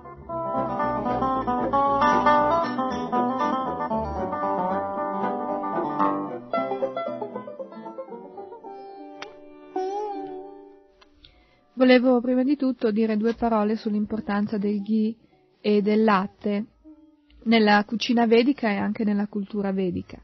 I Veda spiegano che il latte sono i principi della religione in forma liquida e il ghee è l'essenza dorata del latte. Infatti anche nei sacrifici vedici l'ingrediente principale è il ghee che viene offerto nel fuoco, nel fuoco sacro insieme ai cereali. Quindi cominciare a fare il ghee in casa è in realtà qualcosa di molto di più che preparare semplicemente un mezzo per cucinare, per friggere, preparare un grasso per condire le vostre preparazioni. È qualcosa che ci avvicina molto più profondamente e intimamente alla coscienza di Krishna e alla cultura vedica. Quindi oggi proviamo a fare insieme il ghee.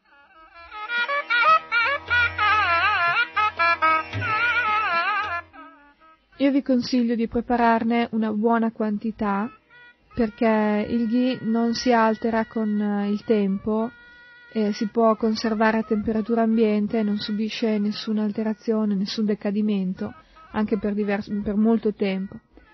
Quindi l'unica precauzione per conservare il ghee è quello di tenerlo coperto, in modo che non ci vada dentro eh, polvere o mosche o comunque insetti o pezzettini di, di qualche cosa, non so, magari briciole o cose di questo genere che potrebbero cadere dentro nel contenitore del ghee. Una volta che il contenitore del ghee è coperto, potete tenerlo dappertutto, anche in cucina, anche vicino ai fornelli, il caldo non gli fa male. Eh, potete conservarlo a tempo indeterminato, non diventa rancido, eh, l'unica cosa è che quando c'è un clima un po' freddo diventerà un po' denso, magari anche solido, però eh, non c'è nessun problema perché basta prelevarne un po' e metterlo a sciogliere sul fuoco, ritorna immediatamente allo stato liquido. Allora, per fare il ghee eh, io vi consiglierei di usare 5 kg di burro. Eh, non spaventatevi 5 kg di burro, eh, non buttate via niente, usate tutto e rimane per molto tempo. Specialmente se cucinate, se fate dei fritti magari una volta al giorno, una volta alla settimana, 5 kg di, di burro trasformato in ghee vi dureranno per molto molto tempo.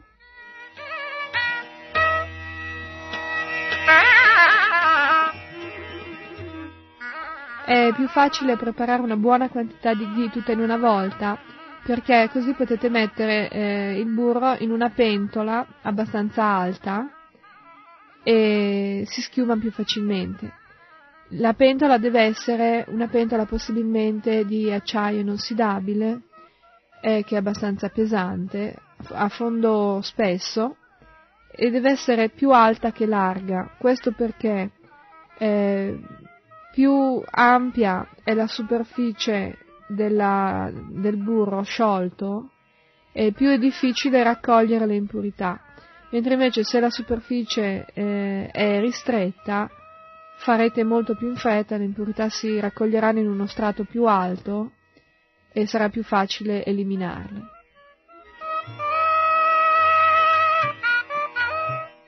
Ecco, per eh, le impurità del ghi ci sono anche degli usi, eh, non dovete buttarle via, soltanto dovete ricordare che le impurità del ghi eh, sono eh, la parte lattea del burro, cioè la parte di latte con tutte le, così, le, le molecole di proteine, di, di acqua anche, che il latte contiene in sospensione e il burro chiaramente eh, si porta presso. Quindi eh, queste impurità del ghi, noi le chiamiamo impurità del ghi, però si può chiamarle schiuma del ghi o in qualunque altro modo, non sono da buttare via, non sono impurità cattive. Se il burro è di buona qualità, saranno buone, buonissime, come la, una panna, eh, una panna abbastanza ricca. Quindi potete usarle eh, per uh, fare minestre, per fare sughi, per fare vegetali, dolci anche. Basta che vi ricordate di tenerle in frigorifero, perché altrimenti, come tutta la panna, come tutti i latticini freschi, diventa acido. Quindi le impurità del ghi una volta acide è difficile usarle. Quindi mantenete le impurità del ghi, la schiuma del ghi nel frigorifero e potrete usarle in molte occasioni.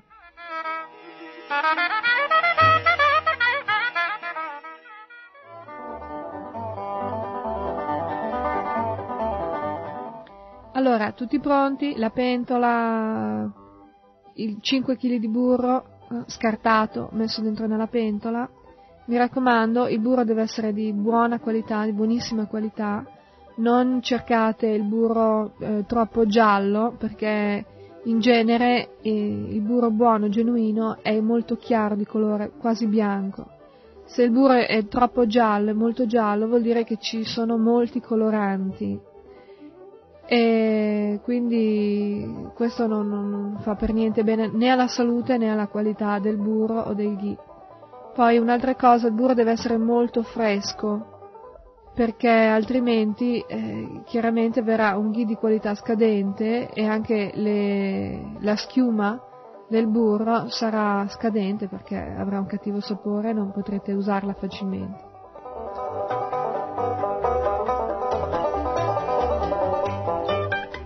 Ecco, in Italia è abbastanza difficile trovare il burro salato. Eh, in ogni caso non consigliamo di usare il burro salato per fare il ghee perché altrimenti c'è il pericolo che a parte che il ghee diventa salato e le impurità diventano salatissime addirittura. E comunque, appunto, ripeto che non dovrebbe essere un grosso problema in Italia perché in Italia il burro salato ce n'è poco. Usate del burro fresco, dolce, buono, e dopo che l'avete messo nella pentola dovete tenere una temperatura eh, molto bassa. Diciamo che all'inizio per fondere il burro si può tenere anche un po' più alta, fuoco medio. Però quando il burro si è sciolto completamente, senza friggere, chiaramente deve sciogliersi abbastanza tranquillamente, eh, quando si è sciolto tutto il burro abbassate il fuoco e cominciate a lasciare che il burro faccia la schiuma Dopo 5-10 minuti di fusione potete cominciare a togliere la um, schiuma dalla cima del recipiente, dalla superficie. È importante, eh, togliendo la schiuma, di cercare di non prendere anche il burro sotto, perché altrimenti la quantità della, del ghee si dimezza. Allora con molta attenzione schiumate la superficie del burro che si scioglie e mettete le impurità in una scodella o in un contenitore.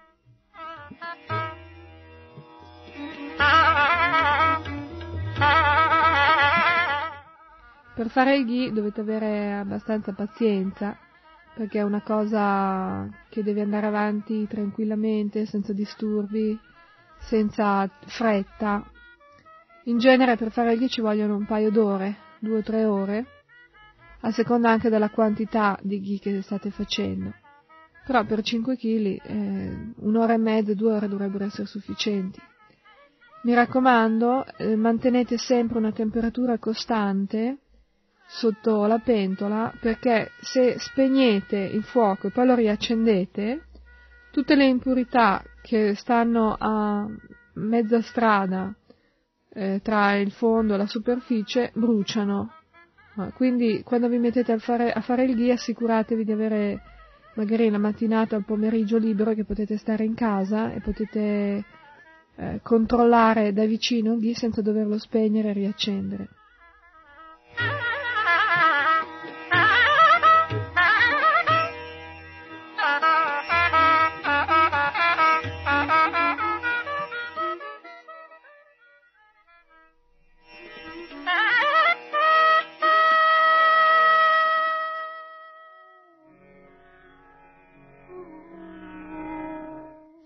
All'inizio la schiuma eh, che farà il burro sarà molto vaporosa e densa, poi man mano che si attua il processo di purificazione del burro, eh, verranno a galla dei pezzettini, dei pezzettini più solidi, eh, molt, sempre molto piccoli, però eh, sono dei, praticamente dei grumi di latte e di, di caseina eh, voi aspettate che siano saliti tutti a galla.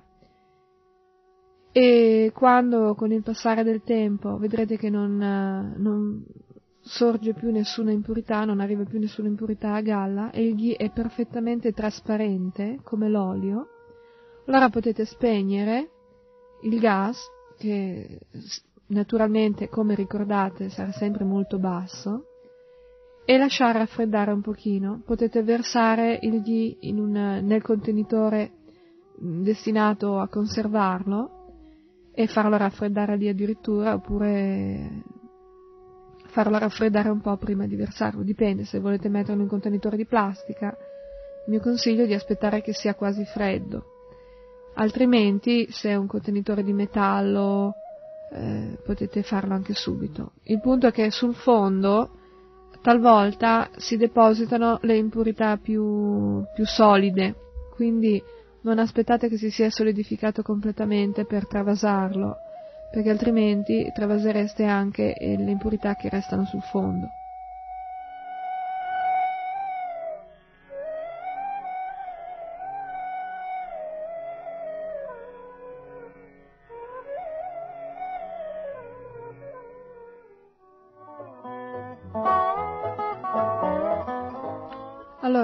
Tanto per eh, dare un'idea di quello che possiamo fare con eh, le impurità del ghee, avete una bella scodella di, di, questo, di questa schiuma solida, eh, un po' lattea, che, che, è venuta fuori dal burro.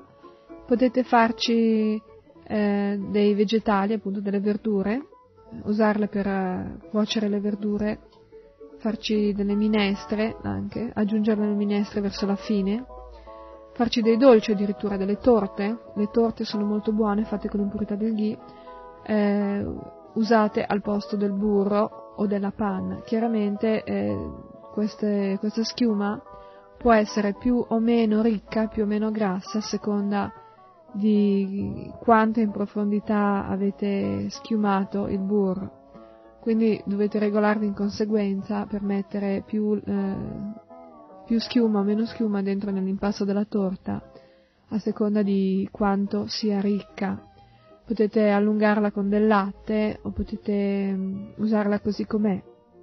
Si può anche usare per l'alava, si può usare per diversi altri, diverse altre preparazioni per il pane ad esempio, eh, si può usare per ungere il pane in superficie prima di infornarlo, è una cosa veramente speciale.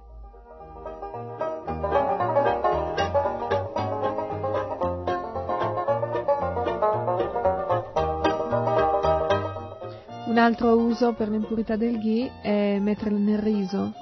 Quando si fa soffriggere il riso all'inizio si può farlo dentro queste, questa schiuma e il riso acquista un sapore molto delicato, molto buono. Quindi non abbiate paura quando si parla di impurità del riso, non è che l'impurità del ghee non è che dovete, da 5 kg di, di burro dovete buttarne via metà, non è assolutamente vero. In genere la proporzione di schiuma che si ottiene dal burro quando si fa il ghee è circa di un quarto del burro stesso, anche di meno, dipende da quanto, da quanto, da che tipo di burro, di che varietà di burro avete. Comunque, adesso le impurità le avete messe nel frigorifero, abbiamo il ghee mh, mm, bello eh, trasparente eh, nel suo contenitore e possiamo cominciare a preparare il, le preparazioni, a così, mettere giù un po' di ricette per eh, usare questo ghee.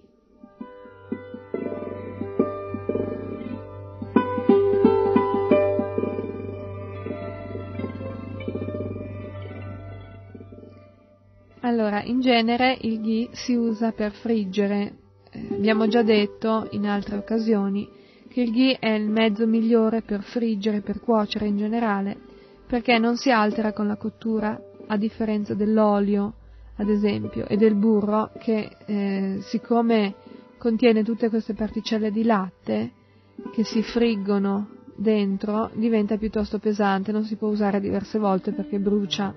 Il ghee invece si può scaldare anche ad alte temperature senza bruciare eh, chiaramente non dovete eh, scaldarlo ad alta temperatura lasciandolo per troppo tempo senza niente dentro da cuocere, altrimenti anche il ghee può bruciare. Allora a questo punto diventa veramente un problema perché il ghee bruciato è molto difficile da recuperare. E purtroppo, anche se è una grossa, una grossa mancanza anche dal punto di vista così, verso, verso Krishna, verso la natura, che ci dà questa grande ricchezza che lì, dobbiamo buttarlo via.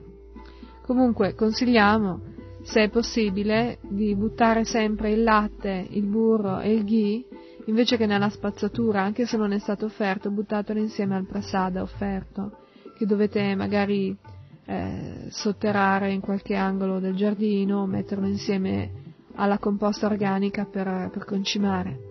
Infatti eh, diciamo che è considerata un'azione negativa, un'azione colpevole, buttare nella spazzatura il latte o il ghee perché sono praticamente simboli dei principi della religione.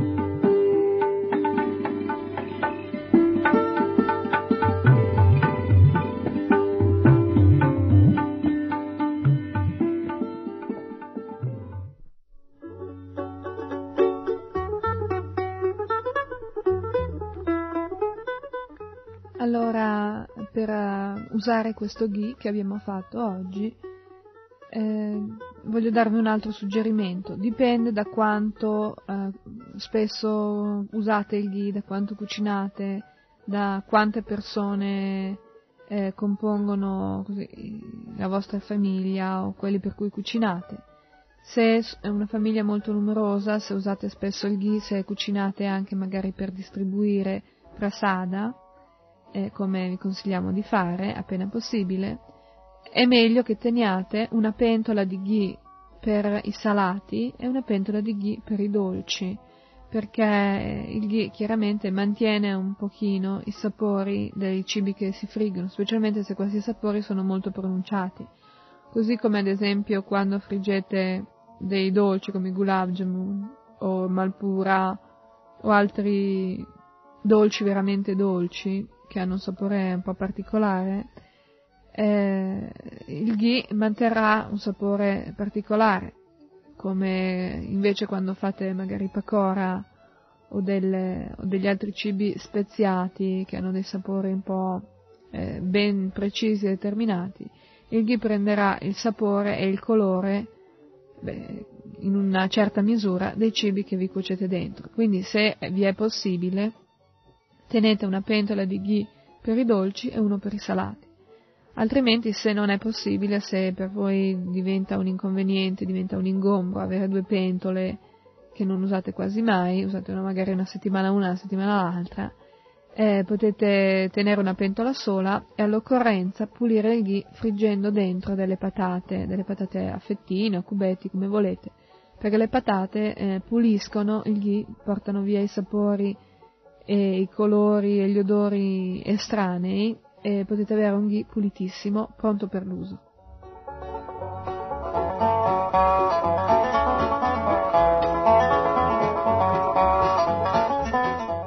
Allora, per la frittura in profondità, in genere si friggono delle verdure eh, tagliate a pezzettini velocemente che si possono usare anche per altre cose, come per fare ripieno di, di samosa o caciori, oppure anche per fare dei curry, delle verdure eh, con le spezie. Dopo aver fritto le verdure nel ghee si scolano accuratamente e poi si condiscono con delle spezie. Eh, posso, questo si chiama bhaji, è un metodo di preparazione delle verdure abbastanza comune nella cucina vedica e in India in eh, generale. E si possono fare in questo modo moltissime verdure come le patate, cavolfiori, eh, melanzane, zucchine, zucca, eh, principalmente. Poi ci sono altre, molte altre possibilità come anche carciofi e così via. Poi eh, si possono fare nel ghee, friggere nel ghee anche tutti samosa, cacciori, pakora di cui abbiamo già parlato, i kofta di cui ancora non abbiamo parlato e spiegherò come si fanno in una delle prossime puntate. Le kofta sono palline di verdure che assomigliano molto alle polpette, eh, che se le mettete dentro nel sugo ingannerebbero chiunque, però sono proprio puramente fatte di verdure, completamente vegetariane. Poi, sempre con il ghee, potete friggere i, molti tipi di pane fritto che comprende la cucina vedica, come ad esempio i puri, i, i batura, eh? batura sono dei puri lievitati, i papperdam, i papperdam in genere eh, li prendiamo, li compriamo nei negozi di specialità indiane o in India addirittura, o in, in genere nei negozi di articoli esotici, di, di, specialità esotiche, si trovano abbastanza facilmente. I papperdam sono queste specie di wafer, di eh, piadine molto molto sottili e secche, eh, che si possono cuocere sia nel ghee molto velocemente o anche al forno. Ecco, a proposito di forno, mi è venuta in mente un'altra cosa. Il ghee lo potete preparare anche al forno. Questo è un sistema eh, molto particolare per chi magari non ha molto tempo. Dovete regolare il forno sulla temperatura minima, proprio minimissima, e mettere il ghee dentro in una pentola con i manici di metallo, chiaramente, altrimenti si brucia tutto, o una teglia anche, e lasciare che si sciolga molto lentamente. Dopo un'ora e mezza, due ore, ci saranno eh, separati proprio nettamente il ghee di sotto e tutta la schiuma di sopra. Potete separare, potete mettere la schiuma in un altro contenitore e il ghee usarlo. Ecco, poi abbiamo fatto un piccolo intervento sul, sul forno. Continuiamo a parlare di quello che si può friggere nel ghee, quello che si può usare per, così, per utilizzare questo ghee. Si può friggere del formaggio, panire a pezzettini, questo formaggio panire a cubetti o a palline può arricchire moltissime preparazioni come preparazioni di verdure, curry, eh, riso, zuppe anche. Poi potete friggere moltissimi dolci, mm, non solo i salati ma anche i dolci. E così menzioniamo i gulab jamun, pakora dolci, le frittelle, eh, malpura, tutti i vari tipi di, di, dolci fritti nel ghee, come sono dei dolci particolari indiani, di cui vi darò la ricetta più avanti. E potete anche tostare delle noci, come così, nocciole, mandorle, noci, arachidi, e si fa molto più in fretta, molto meglio tostandoli nel ghee, friggendoli nel ghee che tostandoli dentro nel forno in una teglia perché così si tostano in modo più uniforme. Ecco, eh, questi sono in breve gli usi che potete fare del ghee che avete preparato oggi.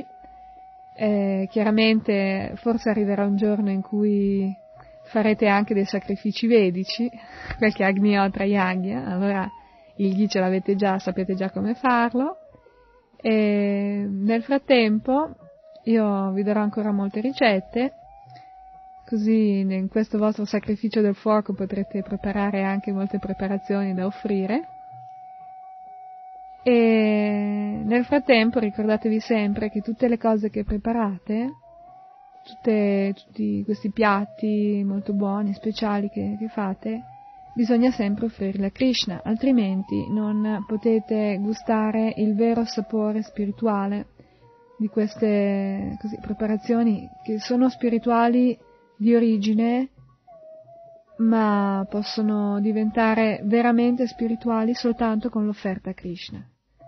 Quindi anche per oggi, per Amakaruna Devidasi vi saluta e ci sentiamo alla prossima puntata. Hare Krishna!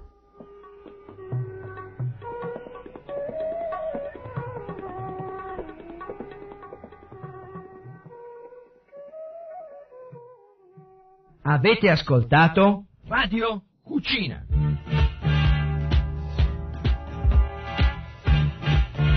Fantastico. Per una dieta sana, non violenta, siate vegetariani. Un sacco di ricette squisite. Radio Cucina, nuova serie, a cura di Paramacaruna Devidasi.